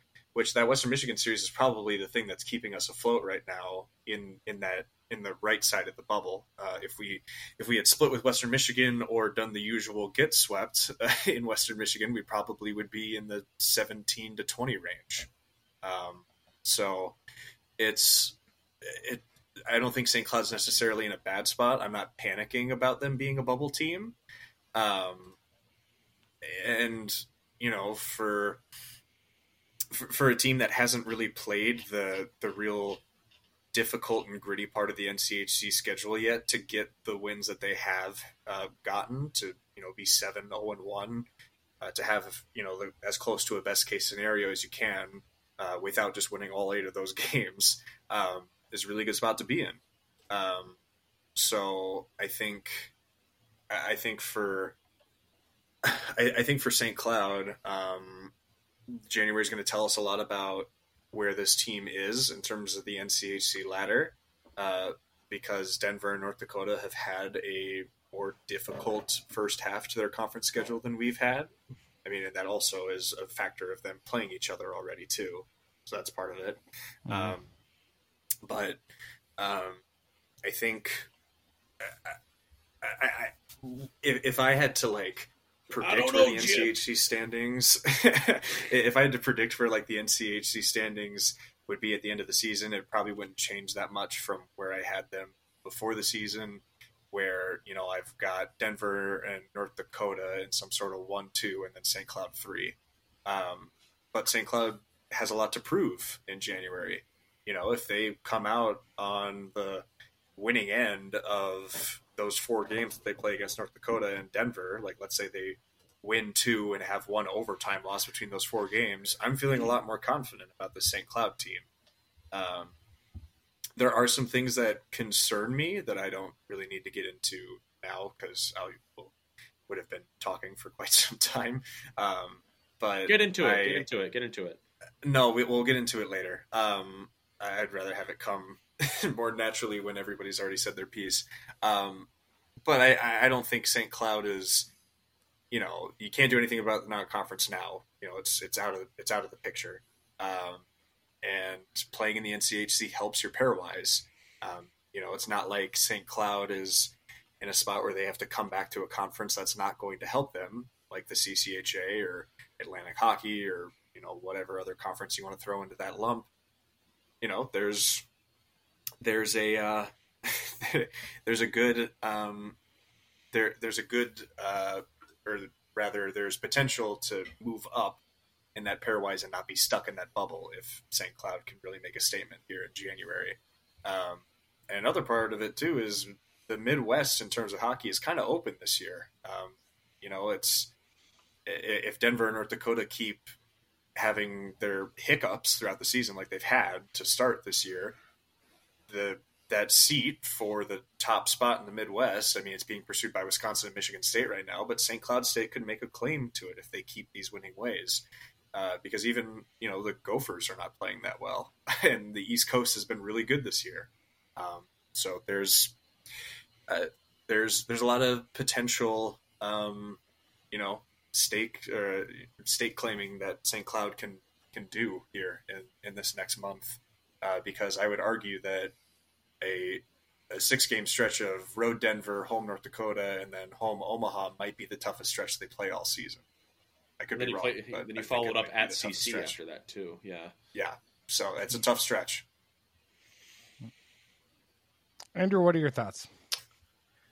I'm pretty confident about this team. I'm probably the most confident I have been all year, uh, because I, I, like how the team has developed. I mean, it's it got off to a rough start. It looked like, in retrospect, they just needed a month to get some chemistry worked out. It was unfortunate that October was as bad as it was, um, and that's going to keep your that's going to suppress your pairwise all year. But I I don't mind that actually because it's going to keep the focus of this team. We're not going to see like last year when you basically were a, a number one seed at this time of the year. Last year, you're almost flirting for the number one overall seed at this time last year. Uh, and we saw the lull in, in February. Obviously, that was part partly in uh, the, the, fault of An- Anhorn's injury, but uh, it's possible that you know a bit of complacency set into the team as well. You're not going to have that problem this year because every game is vitally important because you haven't really don't have any room for error with the way that the uh, season started, and mm-hmm. they seem to be playing their their best hockey every weekend. Like for the last six weeks, they've been playing continuing to improve their game and continuing to get contributions from players that are in and out of the lineup. There's a friendly competition, as I mentioned, with those those lower six players, let's say forwards at least. Um, and so I like that. I like that idea. I like the fact that we're getting to see Posch, even though Basse's been pretty good on on, on a whole this year. We don't want to have a PTSD of uh, Hrenak's pneumonia, something like that, coming back to haunt this team. At least we've seen Posch and we can see that he's someone that we can trust as well. So, um, yeah, I agree that this North Dakota Denver stretch is going to be pivotal for me. Mm. Split those games, and then you know, I, I think that's a good that's a good sign. It's the only time that you're going to play the North Dakota this year. Yeah. Um, splits Thank against God. those teams aren't go- aren't going to hurt you, I think. And then you ma- you make your hay against the lower teams in this conference. And so far, that's what they that's what they've done. That's what seven and one in conference has, has gotten you. So they've uh, and with this Bemidji series, obviously Bemidji's not in the NCHC, but a, a- team that they have a skill advantage on, and they were able to show that um, in spades this weekend. So take care of business against the the lower half of the league, and you basically split against the top half. That might not be the the recipe to win the Penrose, but you're at least going to position yourself well to make the NCAA's, and that's really what's most important for me. So it's been a roller coaster because coming into the year, I'm thinking first place in the conference. That sort of screeched to a halt pretty quickly. But slowly but surely, we're getting back to the sort of the expectations that I had for this team coming into the year. Very high expectations. It's just been Yeah. radically different from how I thought it would play out. But seeing as the upward trajectory is continuing to develop, I'm really, um, I, I'm really optimistic Yeah. about how this team can vi- can finish a season. I don't want to get ahead of myself, um, especially after you know it being two and a half games of Posch. But it got me really excited for next year the year after, especially with the freshman class that we have coming in for those you know kind of in the pipeline. So that's um, you know, and who we have and and how the, how the freshmen have really come on strong and sophomores have really come on strong um, as the season has gone on. We, we saw one of them incoming freshmen's brothers this last weekend. Right. With uh, Leighton Road. With uh, with Vid, mentioned that in the last podcast, and yeah, too like the uh, the goalie situation. It's kind of like last year almost, where Posch continues to play himself into the conversation here. That might feed Basse even more. Like he played pretty well last year, I think, in part because of the competition that he and Castor had. So if you have a, a friendly competition between the goaltenders as well, that's just an advantage for the team as a whole because they're going to be ultra focused and wanting to one up each other as well. So it's always good to have those kind of competitions within uh, lines and um, depth chart kind of positioning too. Ain't nothing wrong with Alex? a little friendly competition. That's right. You guys already basically touched on everything I was going to say, but yeah, I'm excited. I'm just excited for the second half, and you know these next six, eight games are going to be are going to be pivotal. So we'll have to we'll just have to wait and see. Going to Denver will be it'll be tough. It's a rink that St. Cloud hasn't had the best of luck in the past couple of years in terms of regulation wins. They got an overtime win there last season. Uh, without Kyler Kupka, might I add as well. So Kyler Kupka missed that trip because he uh, his appendix burst that weekend. So uh, Oh, that's right. and uh, one thing, uh, one thing me and Brian touched on, uh, Luedtke's first game back from his uh, first game from his injury for, in the first game last season was against Denver as well. So he's I think uh, Spencer Meyer was out for that that series as well last year. I was at that Yes. series last year, the Denver series. But yeah, it yeah, was a good it's- series.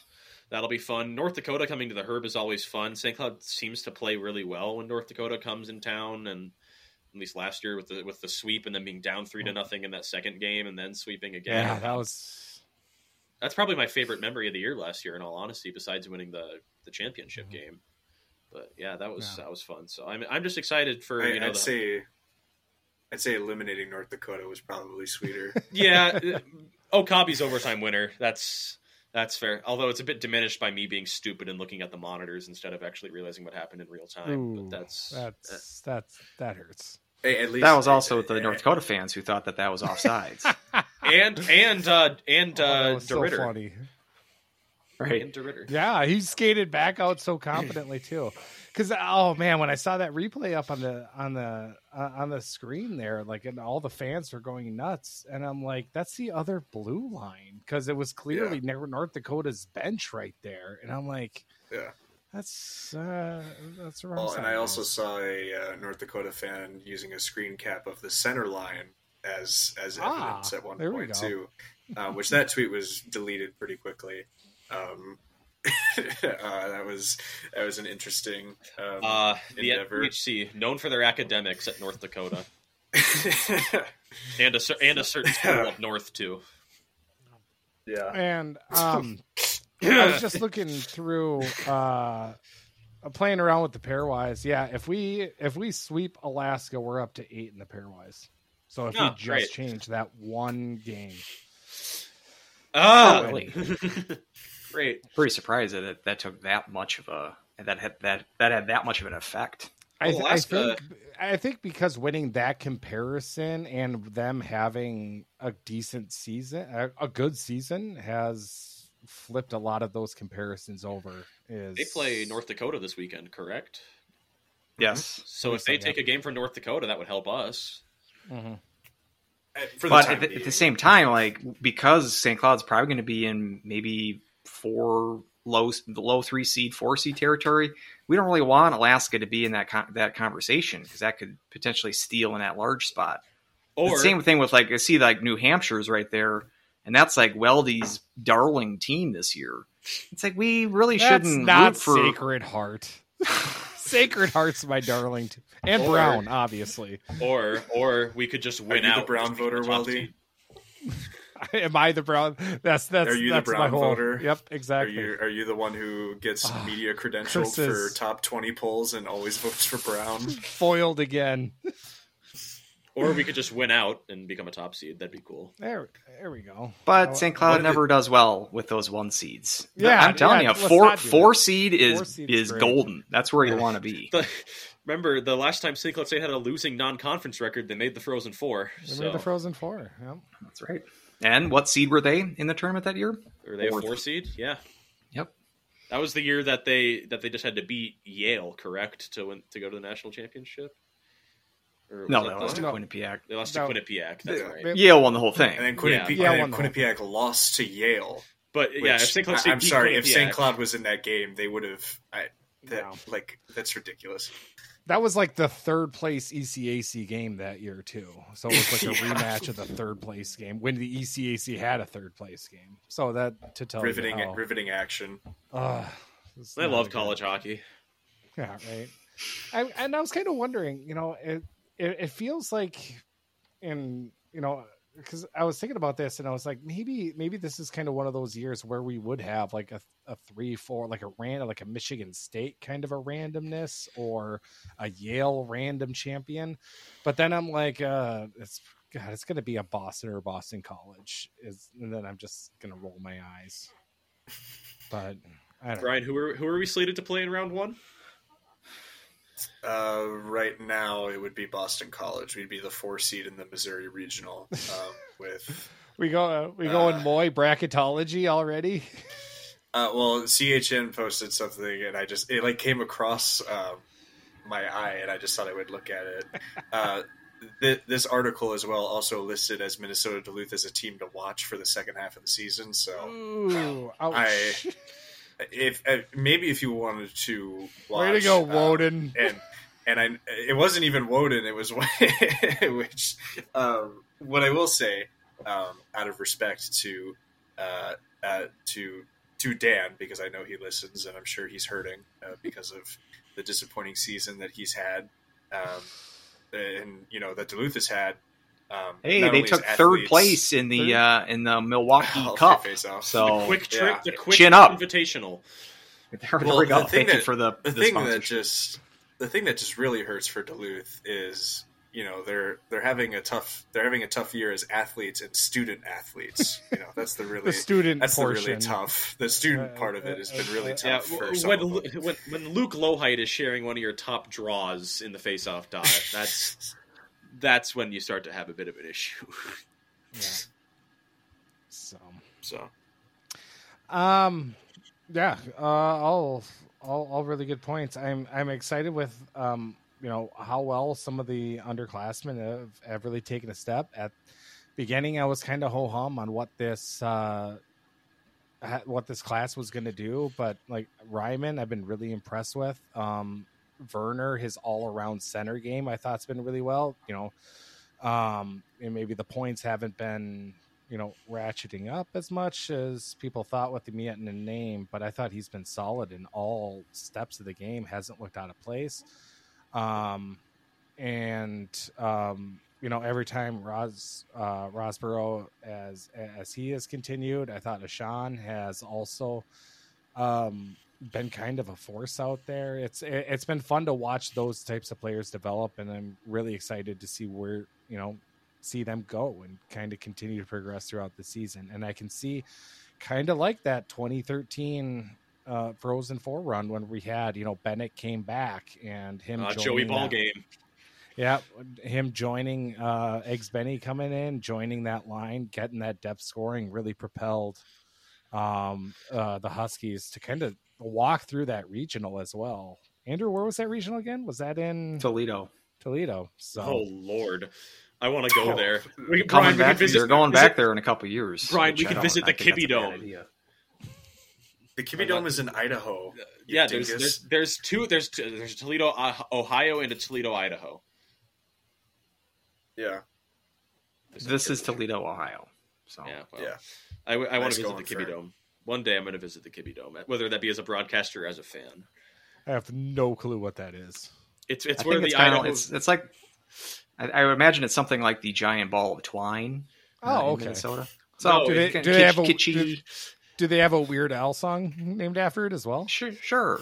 I- It- it's where the would Idaho probably, Panthers play uh, football. big- It's right next to the Boise State women's hockey rink. Oh yes, that So- the WCHA as uh, That Duluth matchup with them, it's coming up.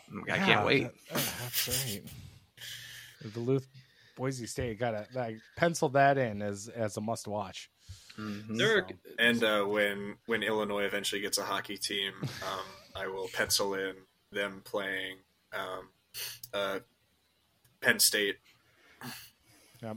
I think because that will happen. Seventy years in the making. About uh, yeah, and for the and as you were mentioning, well, the the freshman, uh, a couple of names that you didn't mention, Tyson Gross as one of them as a, Gross. Yeah. as a as a He's been great impressive. center. He's Mhm. he's actually one thing I noticed this weekend. He's on the top power play unit now with Salquist on the second unit centering that unit. So that'll be that'll be something to keep an eye out. And he and Brett Larson has said that as Gross evolves, he will be a center version of Kyler Kupka.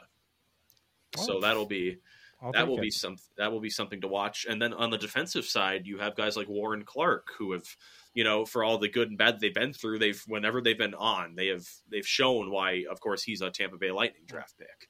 And I thought this He's was really- another really strong improved. weekend. Another Yeah. strong weekend from Clark.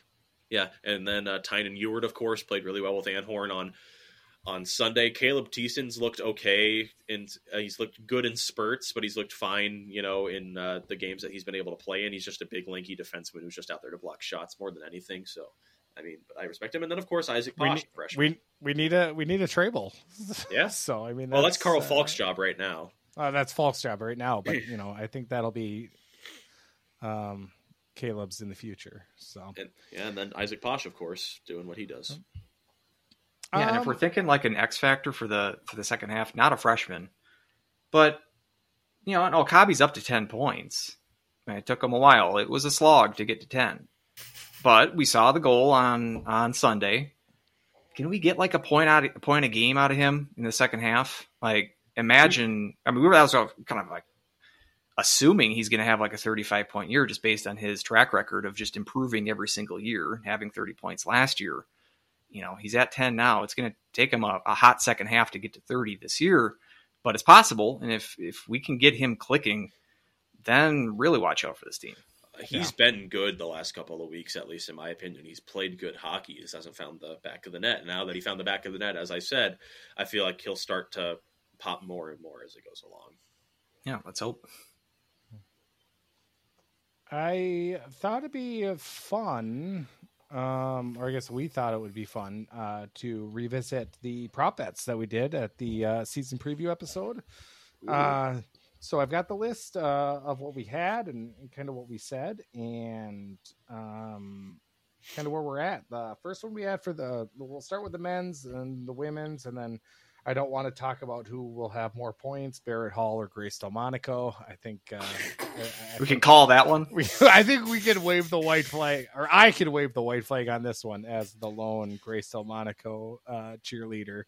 Um, i think you talked me into that actually because you're like maybe she's going to get power play minutes and Mm. So I was like, yeah, it's The limit- mm, Maybe I mean dun, dun, dun. Barrett Hall. You can you know you can calculate his points per game. Grace Monaco, incalculable. So I mean, I, I guess that's how I can kind of twist. The limit does not exist for her. Points per Um, game and TikToks per game. We'll go. We'll go on. Yeah. We'll go on that that Right. side of things. girl math. So, um, NCHC tournament teams. Uh, we had the over under at three and a half. Um, Alex and myself picked the under. Brian and Andrew, you picked the over. Uh, right now we're sitting, um, you know, St. Cloud's at 14 right now in the pairwise. Above them, Western, Denver, and North Dakota. So that's uh, hovering on uh, you know fragile side of the bubble uh, there, and you know really the debate was between three or four teams getting in for the NCHC. I thought only three. I thought St. Cloud for sure was going to be one of them. Um, to see them, I didn't expect them to be on on on the risky side of the bubble, but uh, you know just kind of where they're falling right now. That's a that was a good line by by us to have at three and a half. Well, you were the and one I that would was still bullish. stick with that. I would, yeah, I would still, I would still go with four. I, I'm not going to move on my prediction. You were the one that was bullish on Ferschweiler's boys in Kalamazoo, though. So I was. I talked myself into that one, but The, um, the one thing that I think could, I mean, now that we're talking about tournament uh, things, um, Western Michigan, um, they play a couple non-con, or do they have any more non-conference here? Yeah, they the play second half of the Lindenwood. Lindenwood? Yeah, they this play weekend Lindenwood for the third and fourth time this year. I was, I was gonna say, yeah, Yeah. that's gonna be five and six for them, right? so what I will say is that that series, um, while the while the pairwise no longer punishes teams for bad wins, quote unquote, like it used to, um, it it's still not going to help Michigan to play to even play in those games. The fact that they scheduled them hurts their tournament resume um, in terms of the pairwise. So. Um, that could help St. Cloud State as they have the comparison one against Western Michigan right now. Obviously, they got to play them again. Um, maybe that maybe that helps them slot into that third spot of the NCHC instead of four.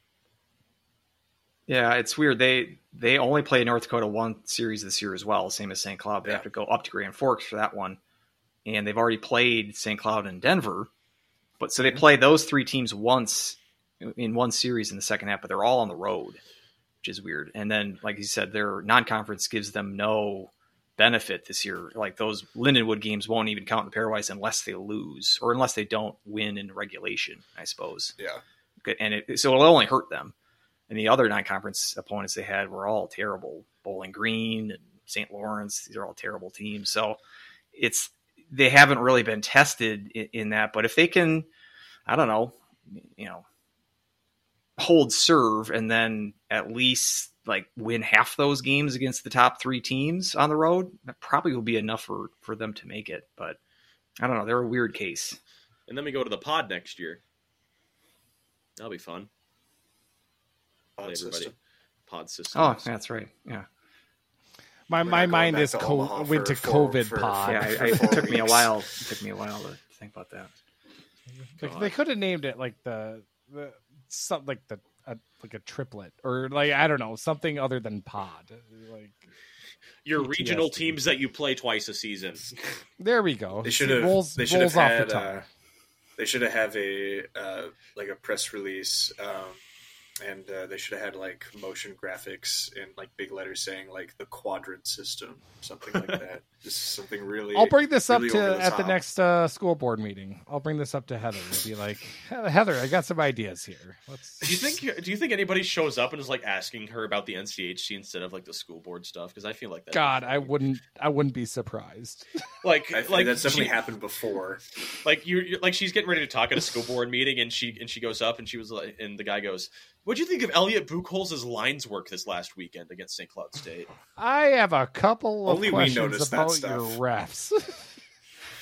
tom stearns what do you know about it um, this just prefacing this um, I, I am talking about football but um, it uh, it's nice to be in a sport where there is a uh, algorithm and a computer kind of simulation that uh, helps determine seeds rather than a subjective committee, uh, because it seems like some fellow collegiate sports have had some trouble with that uh, decision making system. I love their Ken snub Palm, of Brian. their snub of Florida, Florida State looks great. Oh yeah. I mean, Now, Florida, granted, Florida State did sit out 29 players, but um, the the other part of it is if the my thing is, I think you know four best teams in the country in terms of college football were probably some variation of Ohio State, Michigan, Texas, and Bama, and then maybe Washington. Um, so you weren't going to get the actual you know four best teams talent wise, and you usually don't in that setting. But um, I just wish that the because college football had a good idea with the BCS. Um, until Yeah, they started how- look how popular that was. Yeah, right. well, the the biggest issue with the BCS is that they were they took uh they like weighted like voter opinion. It wasn't just computer. They like voted like or they had like voter opinion. I weighed on do- the scale too, which is really stupid. Um, so I'm happy that college hockey doesn't do that. Somebody yeah, smarter Brown than would me get in every should- year. Yeah, well, Brown should get in every year. Yeah. Um, The Brown Invitational. right? Or we should have an NIT version where Brown and Sacred Heart face off, like in a seven game series. You would be the only person to buy tickets for that. Oh God, yeah. Can, let, that, Maybe that's like that's, Maction. uh, that's like Maction on steroids, right Uh, there. well, well, maybe, maybe that's where the uh, auto bid could go for the Atlantic Hockey Conference is uh, is the NIT Well, college dude. hockey. picture this: St. Cloud State is in the national championship game, but the N- the NIT uh, games is happening out east with Brown and Sacred Heart. Which game are you buying tickets to go to? Oh, I mean, definitely St. Cloud State, but I'll have Brown. I think you're lying. On my phone. I- no, I will you're have it on my phone. I'll have it on my phone down in the corner just to to see that disaster You gonna happen. you gonna ask him to put it on the big board for you? just just like one little corner of the big board for me, please. It's a big game. Um, but with I, I'm sorry, did you say Washington should not be in that group? Because No, my my whole point was just um, in terms of the top four teams of talent. I think it's some variation of like Ohio State, Michigan, Texas, and and Bama.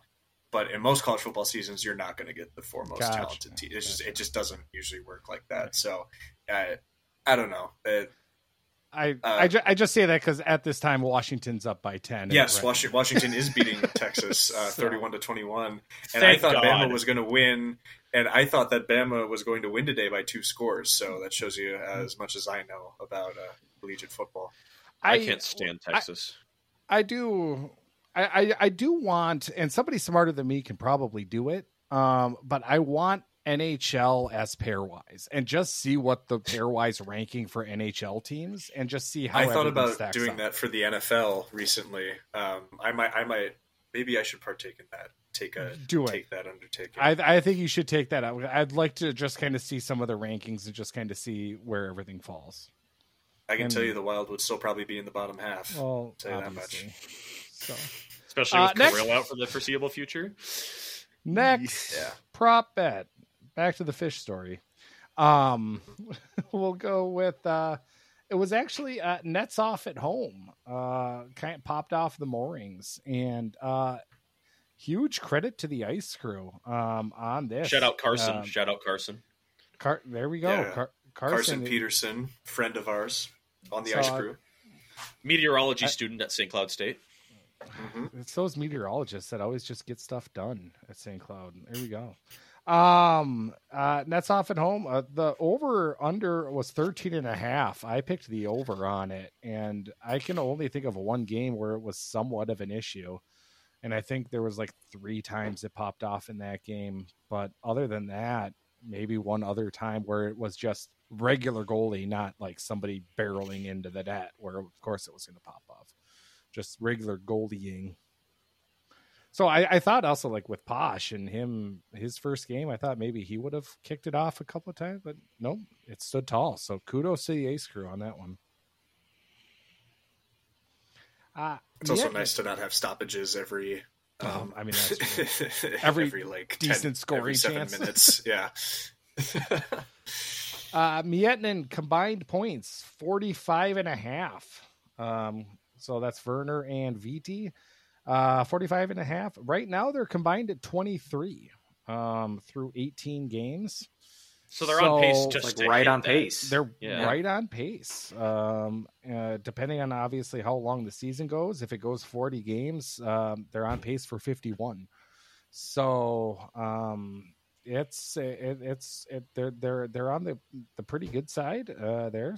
But uh, we'll we'll kind of see how uh, the rest of the season folds. That's going to be a really close one.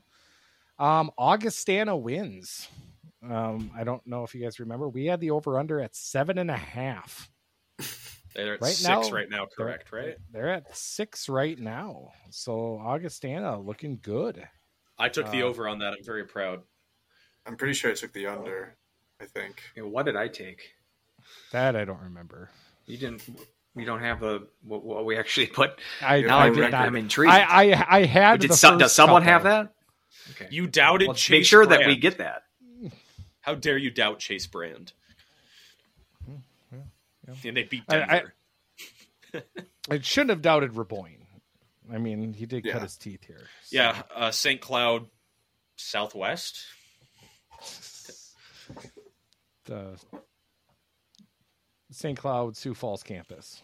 So Yeah. uh, SCS and just rolls off the tongue. I want to go to the Pentagon, Uh, play a hockey game at the Pentagon. Yeah. And then we had uh, Mason Salquist goals. Uh, over under was at four and a half. Uh, and he have we now? are at one. Uh, Oh, so far. Um, but as I've been praising Salquist this year, I like so it's it's kind of this ah the goals and that was kind of a meme. LOL, Salquist is bad. Take by me to have that, and of course I was going to pick the under. Um, but do you know I, I I think he's been just overall solid play. I know he's not going to be a perennial goal scorer, but um what started as kind of an LOL has turned into like, hey, I, I'm more than happy to eat crow on my, um, how I basically uh, didn't care for Salquist at the beginning and how he's turned it around. In my in my eyes, I, he, maybe he was the same player and I was just a jerk before. That could be it too. I think he's made a pretty considerable step this year. I mean, he.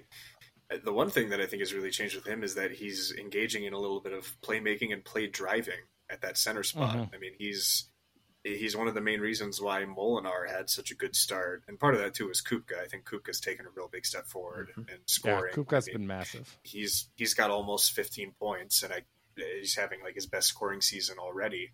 Um, so uh, Salquist is uh, is kind of an unsung hero, um, or he he he kind of takes on that role, even though I'm sure plenty of fans recognize him as a as a key piece, and um, he doesn't put up the numbers of a you know top six center, but I when I watch him out on the ice, I think he plays like one at the college level. So I, I haven't had a lot of issues with him either. Yeah, same here. mean, eight points, and he's been injured for. I mean, he's missed some time too. So you put Mhm. factor that. I mean, uh, yeah, if he's around that fifteen to twenty point range, that's exceeding my expectations. And you lump in, So, you add that to all the possession sort of advantage you get from him with his face off uh, Mm-hmm. prowess, then yeah, certainly a very valuable player for the team. Uh, and then I, I mean, I remember at the beginning of the year rolling my eyes at that Molinar, Salquist, Kupka kind of line, thinking and and having that at the top of the score sheet, and so. Uh, all right, flip over to the women's uh, uh, WCHA finish. Uh, we had that at four and a half. Um, I picked uh, better than four. I picked at uh, four, obviously, and right now we're between four and five between St. Cloud and uh, Minnesota Duluth uh, f- for the women's team. And much like we thought at the beginning of the year, and but we're on the good side of that. So um, we had a team save percentage of uh, nine twenty. Um, was the over under Well, Posch is helping. with uh, women's. oh, well then that's uh that's So- also very good. so so that's uh we're actually with the combination of uh jojo and um uh uh Sanni, ahola there you go. Um you know uh right now we're sitting at a team save percentage of 943 So obviously incredibly good. Would have been higher if uh, JoJo didn't let in that leaker against Minnesota Duluth, but uh, we'll we won't talk about that one again. It's her old team. So. It- we'll let it slide. Yeah, it was uh, it was the charity Yeah. from from the charity stripe too, the blue Maybe, line. maybe we should ask that question to to dump and change too.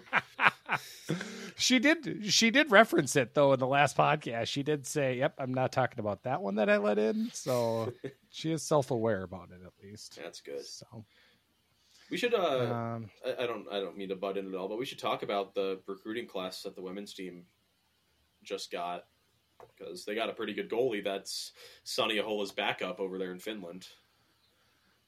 Yeah, I saw that. Um, obviously, trying to get like a lot of stats and anything information regarding women's hockey is just like pulling teeth. Um, it, it, so it's I didn't get a lot of kind of um, insight about it, but obviously, when I saw that we got a Finnish goaltender, I'm like, hey, I'm liking it. you know, it, it, it's worked out for for St. Cloud, so uh, let's keep that going. So you're saying that she was the backup to Ahola at for She backed up Sanni in the. Uh, I don't remember what tournament it was, but the last national tournament that she played in. I believe. I don't remember exactly when it was. And that's uh that's Emilia Kirko. Kirko. I'm gonna guess Kirko. Yep. Um, and then a, a, a Finnish defender as well. Um, and I'm I'm sorry with the names. I I I, I don't know if I can. Uh, Siri Urola, something along those lines, and then um, Maya Kruger, still water forward. Um, so that's uh, that's kind of the the the class. Stillwater has historically had a, a, strong women's program or a girls hockey program uh, for the high school level. So, you know, anytime you get a recruit out of there, um, I'm pretty happy about it. So it's um, yeah, I'm. And I don't know a ton about it, but obviously with Idalski at the home, I'm at the helm. I'm really trusting uh, what the what he's doing with that program.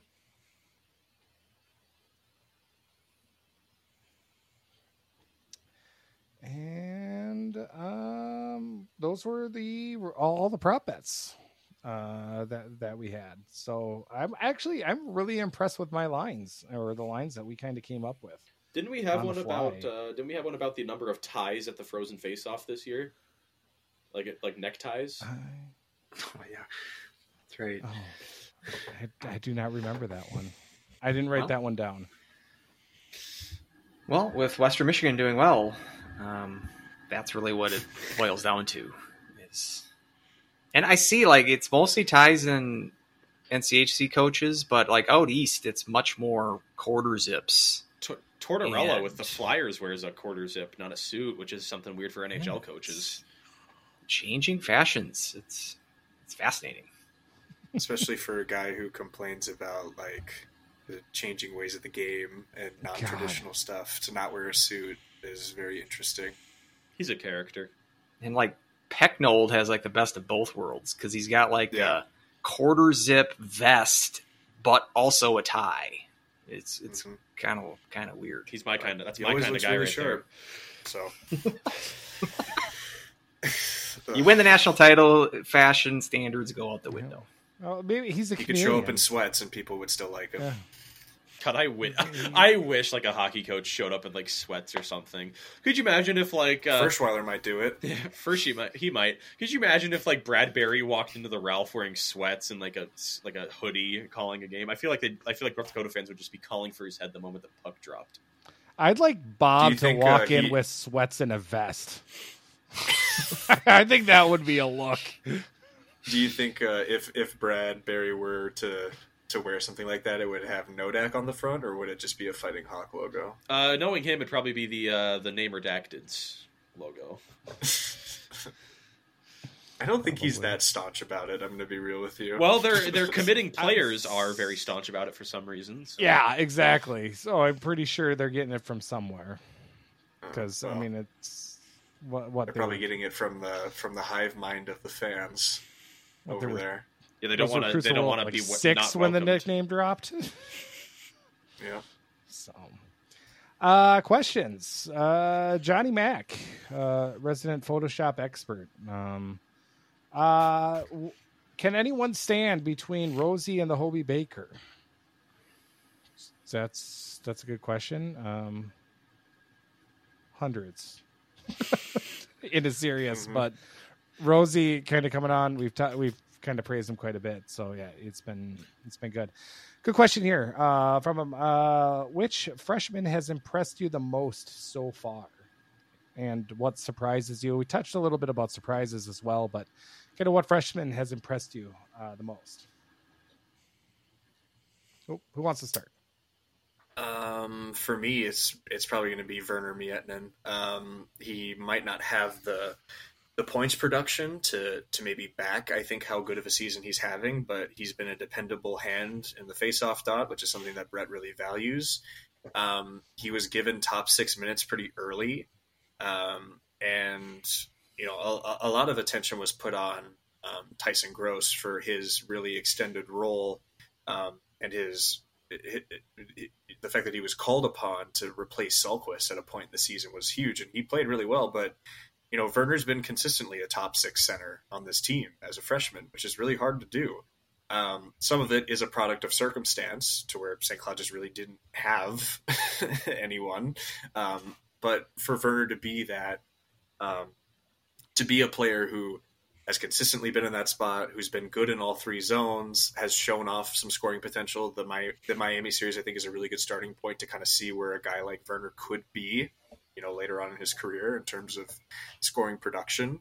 Um, and you know, he might not have the same kind of next level intrigue as his as his older brother, but in terms of a college player, I think Verner can can commit a lot to this team, um, and especially as a as a center too. I think obviously I don't know Brett's um, you know entire coaching system, but I kind of get the feeling that he wouldn't mind um, a taller center, and it seems like he approached it that way in this recruiting cycle with the fact that he brought in uh, Miettinen and Gross because having a big body down the middle, especially with the way that you know St. Cloud likes to score goals sometimes, being in that kind of net mouth, that grease pan type, to get bodies in front of the net's huge. Um, so I think I think the I think from the the flashes of the potential that I see in Verner and, and how he fits in to this system that St. Cloud State is trying to build, especially with how exciting um, the next couple of recruiting classes are going to be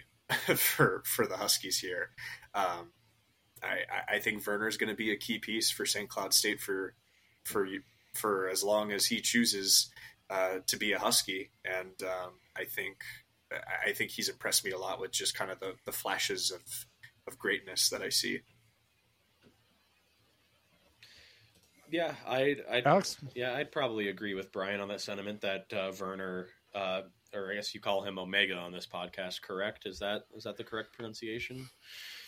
Is he is he the Omega? Correct. All right. So He's the Omega. yeah, so yeah, I think I'd agree with Brian's sentiment that Verner, in terms of freshman, has probably been the most standout and probably the MVP of that uh, of that freshman class uh, in terms of that. But guys, um, guys like uh, Tyson Gross that Brian mentioned, that you know the taller centers, where you know St. Cloud State's big question this this season was uh, center depth, and they tried Adam Ingram there for a little bit.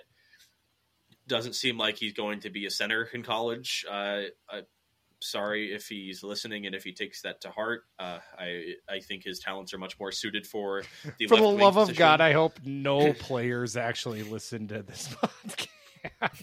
No, Mason Salquist used it as fuel all off season. I promise.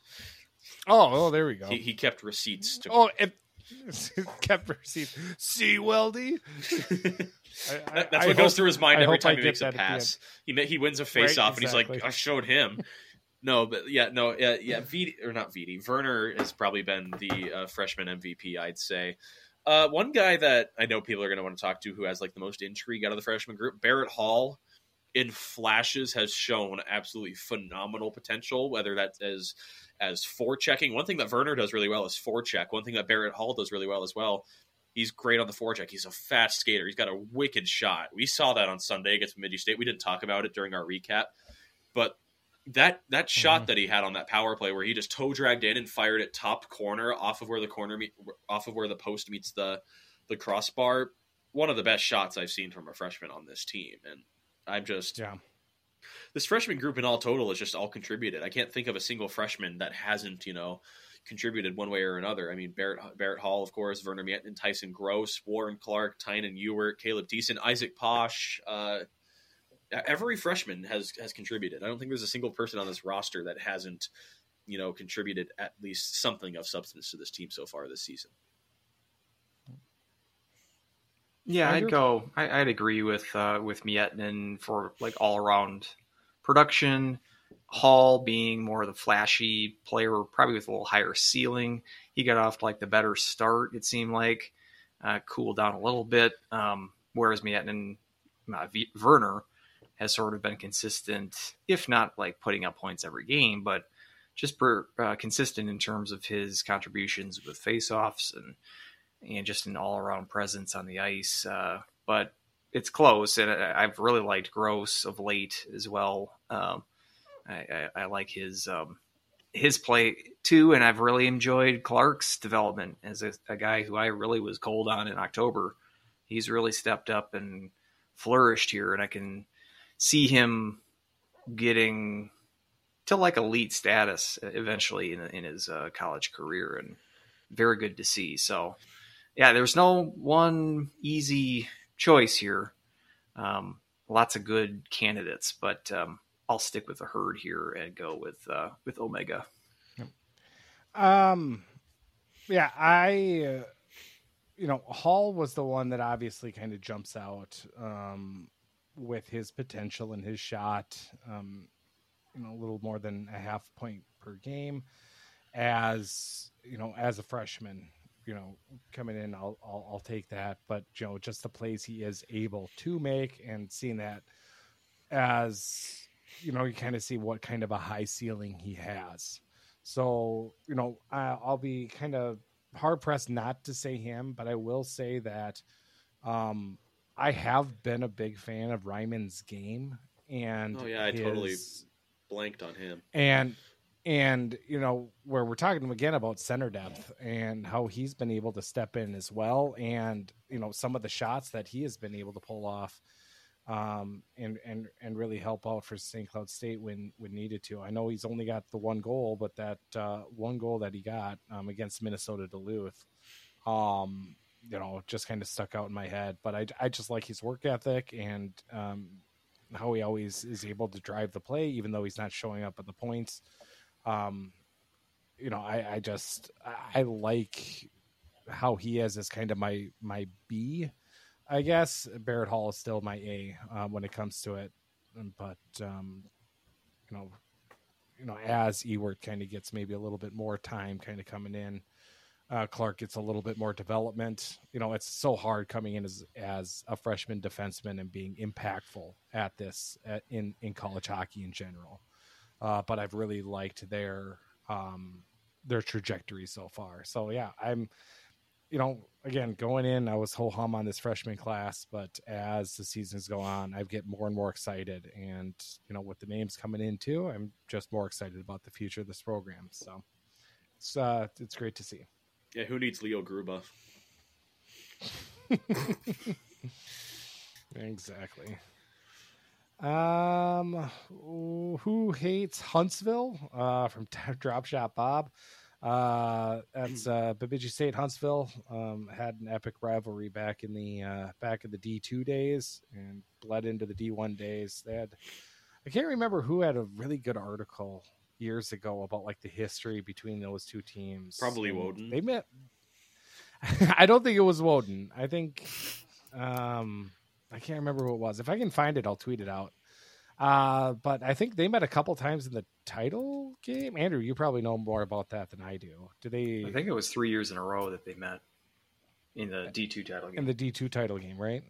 So yeah, I mean they were they were powerhouses. So, um, uh, does Larson get uh, these two W's on his record, or do they belong to Shyiak? Um, interesting question. Um, we had to do a little bit of research actually before the pod, and we believe uh, that uh, they they would still go to Larson because he's the staff, he's the coach on record. Um, so he would still get uh, credit for it. So Shyiak, uh, He, his his, his if his goal is to try to take over by getting uh, Larson fired, uh, these two wins isn't helping his case. well, he has Um, he and hasn't that is- he hasn't gotten back that win from when he was the Alaska uh, head coach in the early 2000s when we tied it with 0.1 seconds left. yeah, Um, with uh, Hanowski's goal. Yep. So when was the last Did you guys? that Larson? Oh man, ask him about that. Like, does he remember that at all? Do we brought think, it or- up with him uh, at one point, I think. Didn't we, Alex? I wasn't on that call. Remember? Are you talking about Shyiak or Fish? Shyiak. Shyiak. Our first interaction we had with Shyiak was at St. Thomas last year, and we talked about that game. Oh yeah, we talked about it with him, and he was like, "Oh, bad memories, boys," or something like that. Well, well, I'm glad he still Um, talks to you after you brought that up. yeah, we we we did not uh we did not get off on the right footing in that regard. Um, Good question. So when was the last time? Good question. Bad memory. when was the last time that Larson was away from the team for juniors? Was it was Juniors it would last have year? Or was no, it the two years juniors ago? would have been the uh, Mariucci Classic when Okabe had four goals because he was with the Olympics our freshman year, and he hasn't been out since. the Olympics. So, but there were were there games coached during the Olympics? Yeah, it was the one. Remember, Last yes. year? remember we blew the three nothing lead to Denver that that weekend. Remember, we recorded it because we had basketball to call with each other. We recorded it and didn't watch anything on Twitter, and then we went to the uh, the, the dorm room and watched it. So it, it looks like, uh, judging from St. Cloud State's website here, um, that they have for the bio of Coach Larson, the the records that they have on a year by year basis uh, coincide with just the total record. So um, I, I believe it just goes straight to Larson. Um, there was a situation like that too um, with women's soccer last year. Um, I don't remember what the exact thing was, but I do remember that their coach had to, Greta McDonald. She had to be away for for a certain amount of time, and she um, she like earned her 100th career win while she like couldn't be with the team. So that was kind of Oh, interesting nice. that that happened. But it was still her staff and her game plan and all that stuff. So it doesn't Sure. doesn't matter that much, but it was de- it's definitely like a uh, maybe if if any sort of St. Cloud trivia would exist, that would definitely be on there. That you know, There was a coach who- there was a time back in my college days when I think it was Mont- Montgomery got kicked out um, of a game against St. Cloud State, and then went up to the press box and started communicating from the press box to the bench to like and still coach like from the press box even though he was kicked out and i think he got suspended for a game for that goodness. so, uh, if if I remember correctly, The that's hallowed what halls of the. Herb Elevator. Oh man, if the if that elevator could talk, and I mean, they probably have just a whole book on T.J. Oshie stories. I would imagine, but it's there was ah there was um kind of one of my favorite uh you know calls times in the dog pound was before Oshie was suspended because you know back in that day in those days back in my day uh, North Dakota players got suspended pretty much every year for something drunk that they did, whether it was throwing lawnmowers or peeing in elevators or letting people out of cop cars, anything along those lines. So Oshie was kicked out or suspended for a game because he did one of, or maybe all of those three. I can't remember the full story. I think it was peeing in an elevator, but I don't really know. Anyway, he was kicked out, but you know, Chuck before the game, back when they didn't have alcohol, allegedly. Um, obviously, we snuck it in, but um, you know, when they said no alcohol in the building, usually the dog pound would chant, "We're already drunk. We're already drunk." We changed it for this game and pointed up at the press box and shouted, "Oh, she's drunk." oh, she's drunk. oh, she just stands up and just gives a big old thumbs up. Absolutely loved it. And then I think he scored a hat trick the next game because he was only suspended for Friday's game or Yeah. something, or maybe like a four point weekend because it was oh, Oshie, Duncan, and Toews, and that line was ridiculous. But anyway, I wonder if I could find random box score. I don't have the time or the effort to do it right now, and we're already two hours long. So, so with that random story uh, and anything, anything, um, anything else uh, as we wrap up the podcast? Anything you want to plug? Um, you know, uh, obviously, uh, KVSC, tune in. Uh, thank you guys for coming on. Uh, but uh, yeah, anything more you guys want to add? Um, we announced it on the broadcast on Sunday against Bemidji State, but on Hockey Day Minnesota, that being January 27th, KVSC will be uh, presenting the first edition of Hockey Day KVSC in partnership with Hockey Day Minnesota. So from 12 Ooh, p.m. nice. to 9 p.m. on uh, January 27th, that is the same day that Ohio State is at the Herb Brooks National Hockey Center and the University of Nebraska Omaha is at the Herb Brooks National Hockey Center. From 12 to 9, we will have just hockey programming on the main airwaves. So we will have interviews with former broadcasters. One of them are already uh, is done with uh, Zach Fish, former voice of St. Cloud State Huskies hockey on Oh, I love ABSC fish. and now voice of the Hershey Bears and every now and then the Washington Capitals. We'll have a best of segment every now and then, which you know is some of our best, you know, uh, some of the best games in Husky history that we have in our archives. I'm sure that uh, that Nolan Walker tip in against the Mankato will make an appearance or two at some point, and I'm sure a certain Ben Hanowski goal against Alaska will also make an appearance at some point as well. As well as we'll have interviews with players, coaches, um, as I mentioned, former broadcasters. But myself and Brian will probably appear on there once or twice as well. But that first game um, on Hockey Day Minnesota, I believe Brian will be on the women's hockey call on KVSC with Zach Chapman on on colors, so that'll be a fun time. And then of course the 27th, myself on play by play, Brian on color as always. Whenever I'm on play by play, whenever he's not, whenever uh, he usually makes the trips for away games, but it depends every now and then.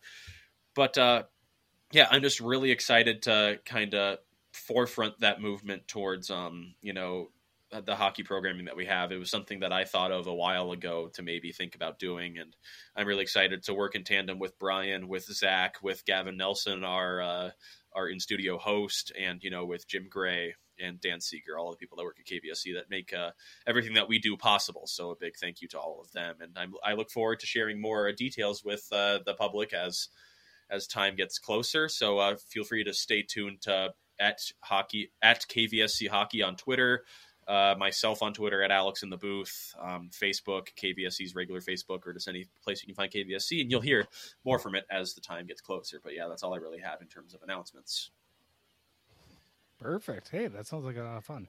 And uh, obviously, that's uh, that's a big series for St. Cloud State. Um, Andrew was talking about getting points out of half of those games against the top uh, echelon of the brass of the WCHA, and Ohio State is definitely definitely that. So, They already did it once. They beat them once. yep.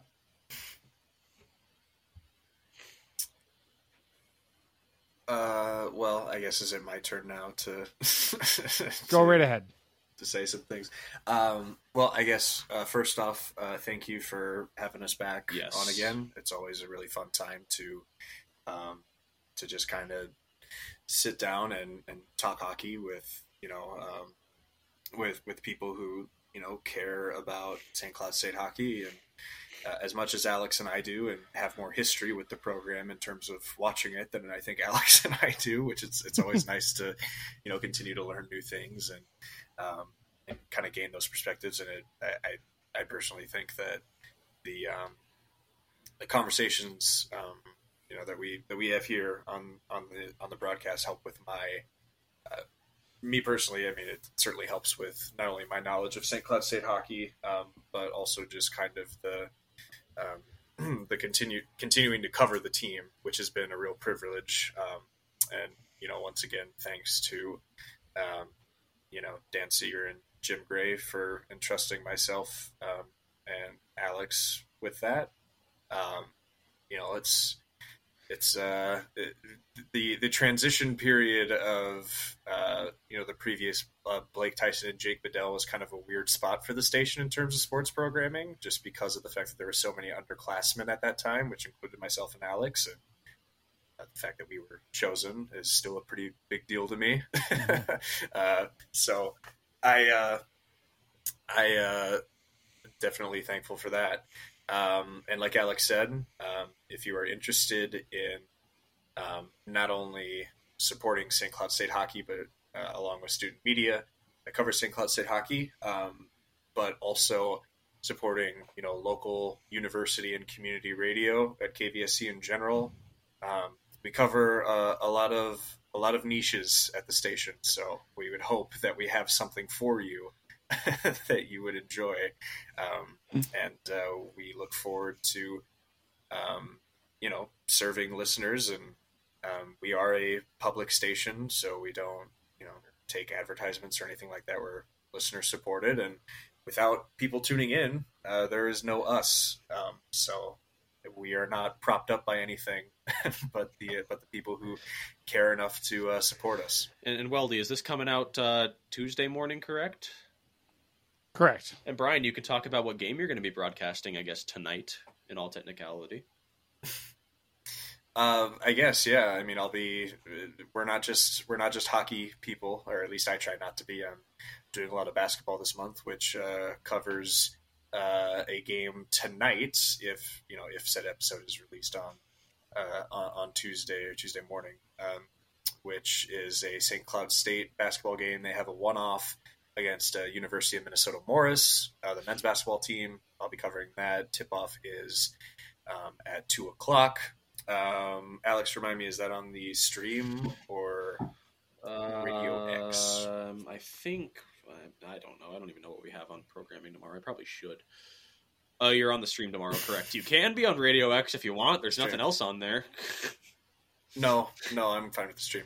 Um, so yeah, the KVSC Sports Stream, which is um, on our website at kvsc.org, um, and uh, yeah, uh, we we support a lot of you know obviously hockey is a main focus here at the station and at the university, but you know uh, we as a as a sports collective at KVSC, I mean I'm kind of half uh, programming and music and half sports, and uh, the other the third half of me is news as well. I kind of spread myself out.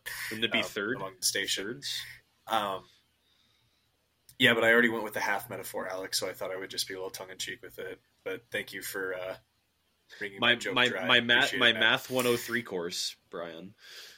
I took the same course, and uh, considering the things that you've said on the broadcast with numbers, I think I used it better than you. I think neither me or you as retained. I don't think me or you as both retained information well. That's true. um, but you know, I was I was really proud of the volleyball covers that we were able to put on this year with uh, Carl Gunner, uh, the volleyball team. Also, um, if other uh, St. Cloud State sports or something that you're looking to watch and listen to and pay attention to, I would pay attention to St. Cloud State volleyball next year. Um, I'm no volleyball pundit, but I think they've got a real shot at a uh, national title next year um, if they if they can continue to progress the way that they are right now. Um, and you know, coming up soon, things like baseball and softball, which have always been really good on the station. Uh, so if people haven't come across KVSC, I would encourage them to listen. Um, obviously, that's little bit of a con- conflict of interest because I am the program director of said station. so, um, but yeah, I uh, very glad for the opportunities that the radio station has given me. It's you know one of the main reasons why I came to this university in the first place, and um, it's uh, I, I, would hope that I am utilizing those resources well and uh, once again, thank you guys to uh, having us on. It's always great to talk hockey with you guys, and I would hope to cross paths in a uh, podcast setting once again, either you know right before postseason play or during it or whatever. Um, you know, there will there will be other points to you know chop up about hockey. So always appreciate uh, being a guest on here, guys. We'll do it live from the championship parade. There we go, live from McCrudy's. Let's. Oh, um, that's that's let, not. Let, let, let, let, let's try to uh, let's try to build up some wins here this month before we start talking like that. One step at a time. You seem you seem really nervous about uh, the upcoming games.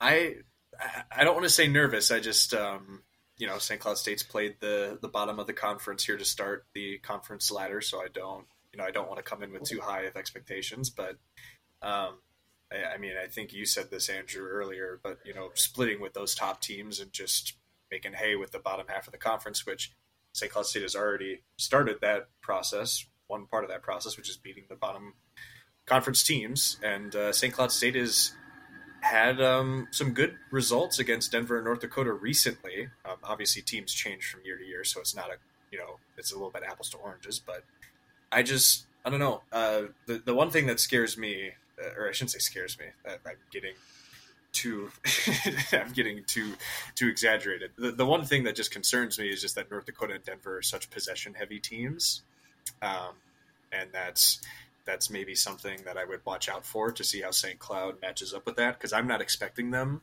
to beat Denver and North Dakota in terms of possession. I, I think that's a losing battle to try to try and engage with that. Um, but it'll. I, I, think the biggest thing is it'll just tell us a lot of what this team is made of and the, sure. and the ceiling that this team has more than anything else. Yep. Andrew, any uh, final thoughts? Appreciate you guys having or taking the time to join us. Always nice to have you guys on. Hey, we're still on Christmas break. That's right. Technically, yeah.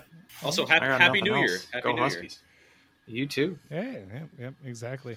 Um, I do have some good news. I was able to dig up some a little bit more information because we need this podcast obviously to go a little bit longer. Of course. Um, so yeah, it was the 0708 uh, season uh, where St. Cloud won three to two. Now Toews was already gone at this time, but Oshie didn't play in the Friday game because Oshie and a player from New Hampshire was suspended. And I found the CHN article. Um, according to Grand Forks Police Department, players were arrest, arrested for disorderly conduct at 2:28 a.m. Sunday morning. Oshie uh, will miss Friday's game against St. Cloud for what is simply described in the news release as a violation of team's rules. Uh, the UNH coach uh, suspended the player for an indefinite amount of time uh, and actually quoted uh, supposedly they were in an elevator. I don't know all the particulars about it other than the police were there. It was one of those guys and one of ours. That's all I needed to hear. It was enough to do what I did. I told him I was very disappointed. I'm sure his family is. He's going to miss two important games for us. Oshie has been in trouble before. He was arrested last January along with Jonathan Toews for being a minor in a bar, Willis, North Dakota. Of course they were. So, but uh, yeah, apparently that player uh, Raja Raha Radha, he had five points in the seven to four game. But anyway, uh, yeah, so St. Cloud won three to two in the first game where Oshie didn't play, and then we lost six to two when Oshie did play. So that's uh, a little bit of closure. So I guess I don't know for a fact that he peed in an elevator, but I think he's actually on Cameo, so I could ask him for a couple hundred dollars. I would like to know that story. and thank you. If anybody could go fund, we could raise maybe a GoFundMe if we could do a cameo of like, tell me the story of why you got uh, suspended for the St. Cloud game. Maybe he'll tell us. And that was Weldie's Nito Stat of the Night, sponsored by No. That one. Yeah, big gritty St. Cloud if, if they call us back. Um, yeah, and random box score. Um, if we want to, let's see who scored in that three to two game. Uh, ooh, we were down two nothing, and then Ryan Lasch, Aaron Marvin, and game winning goal by Nick Oslund. There you go. From John Ammerman and Brett Borgen. Oh my gosh, Moorhead hockey head coach John Ammerman. Oh yeah. Mm-hmm. I talked to him. Now is uh, is Brett related to Will? No, are they? I believe so. Okay, not that like a we Lazat have, we have situation. To make sure of this nowadays. Yeah, yeah. yeah. Will Borgen, sure who scored scored in the Winter Classic today. Yeah, I don't. Yes, he did. I don't want. It was a beauty of a goal knuckle too. knuckle puck. Yeah. So. Well, uh, thank you everybody for listening. Again, special thank you, Alex Brian. Um, we'll be back next week. Andrew and I will be back next week. We're going to predict the field um, our yearly tradition, and uh, we usually bat a thousand in it. So definitely, definitely listen, and um, you know where puts uh, Sacred Heart. Uh, please pay attention. So, Uh, thank you guys for listening. Until next time, go Huskies. Woo.